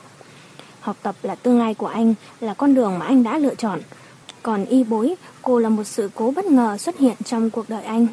Anh đã thích sự cố ấy mất rồi, gào gắt muốn biến nó thành một điều bất thường, trở thành lẽ dĩ nhiên. Vậy mà hiện tại, đột nhiên có người nói với anh, sự cố kia xung khắc với cuộc sống của anh, bắt anh phải lựa chọn một trong hai. Anh lắc đầu, cháu không làm được. Vậy thì mong cháu rời khỏi nó. Cô, mong cháu đừng tới quấy rầy Bối Bối nữa, cháu sẽ có cuộc sống của riêng cháu. Bối Bối cũng sẽ có cuộc sống của nó, cô không hy vọng cháu làm ảnh hưởng tới nó. Nếu cháu thực sự muốn tốt cho nó thì hãy rời xa nó. Hiện tại cô đang liên hệ với một trường cấp ba cho nó đi học lại. Cô không muốn vì chuyện tình cảm với cháu mà việc học tập của nó lại bị ảnh hưởng. Hơn nữa, nếu cháu cho rằng tình cảm của mình có thể chống lại được thử thách thì hãy đợi một năm. Sau khi đối mặt với những mê hoặc ở trường đại học, nếu cháu vẫn còn kiên định nói thích con gái cô thì lúc ấy hãy liên lạc với nó. Trần Tử Hàn cắn môi. Vâng, nếu như lúc ấy chúng cháu vẫn ở bên nhau, mong cô đừng ngăn cản. Phương Di Vy gật đầu.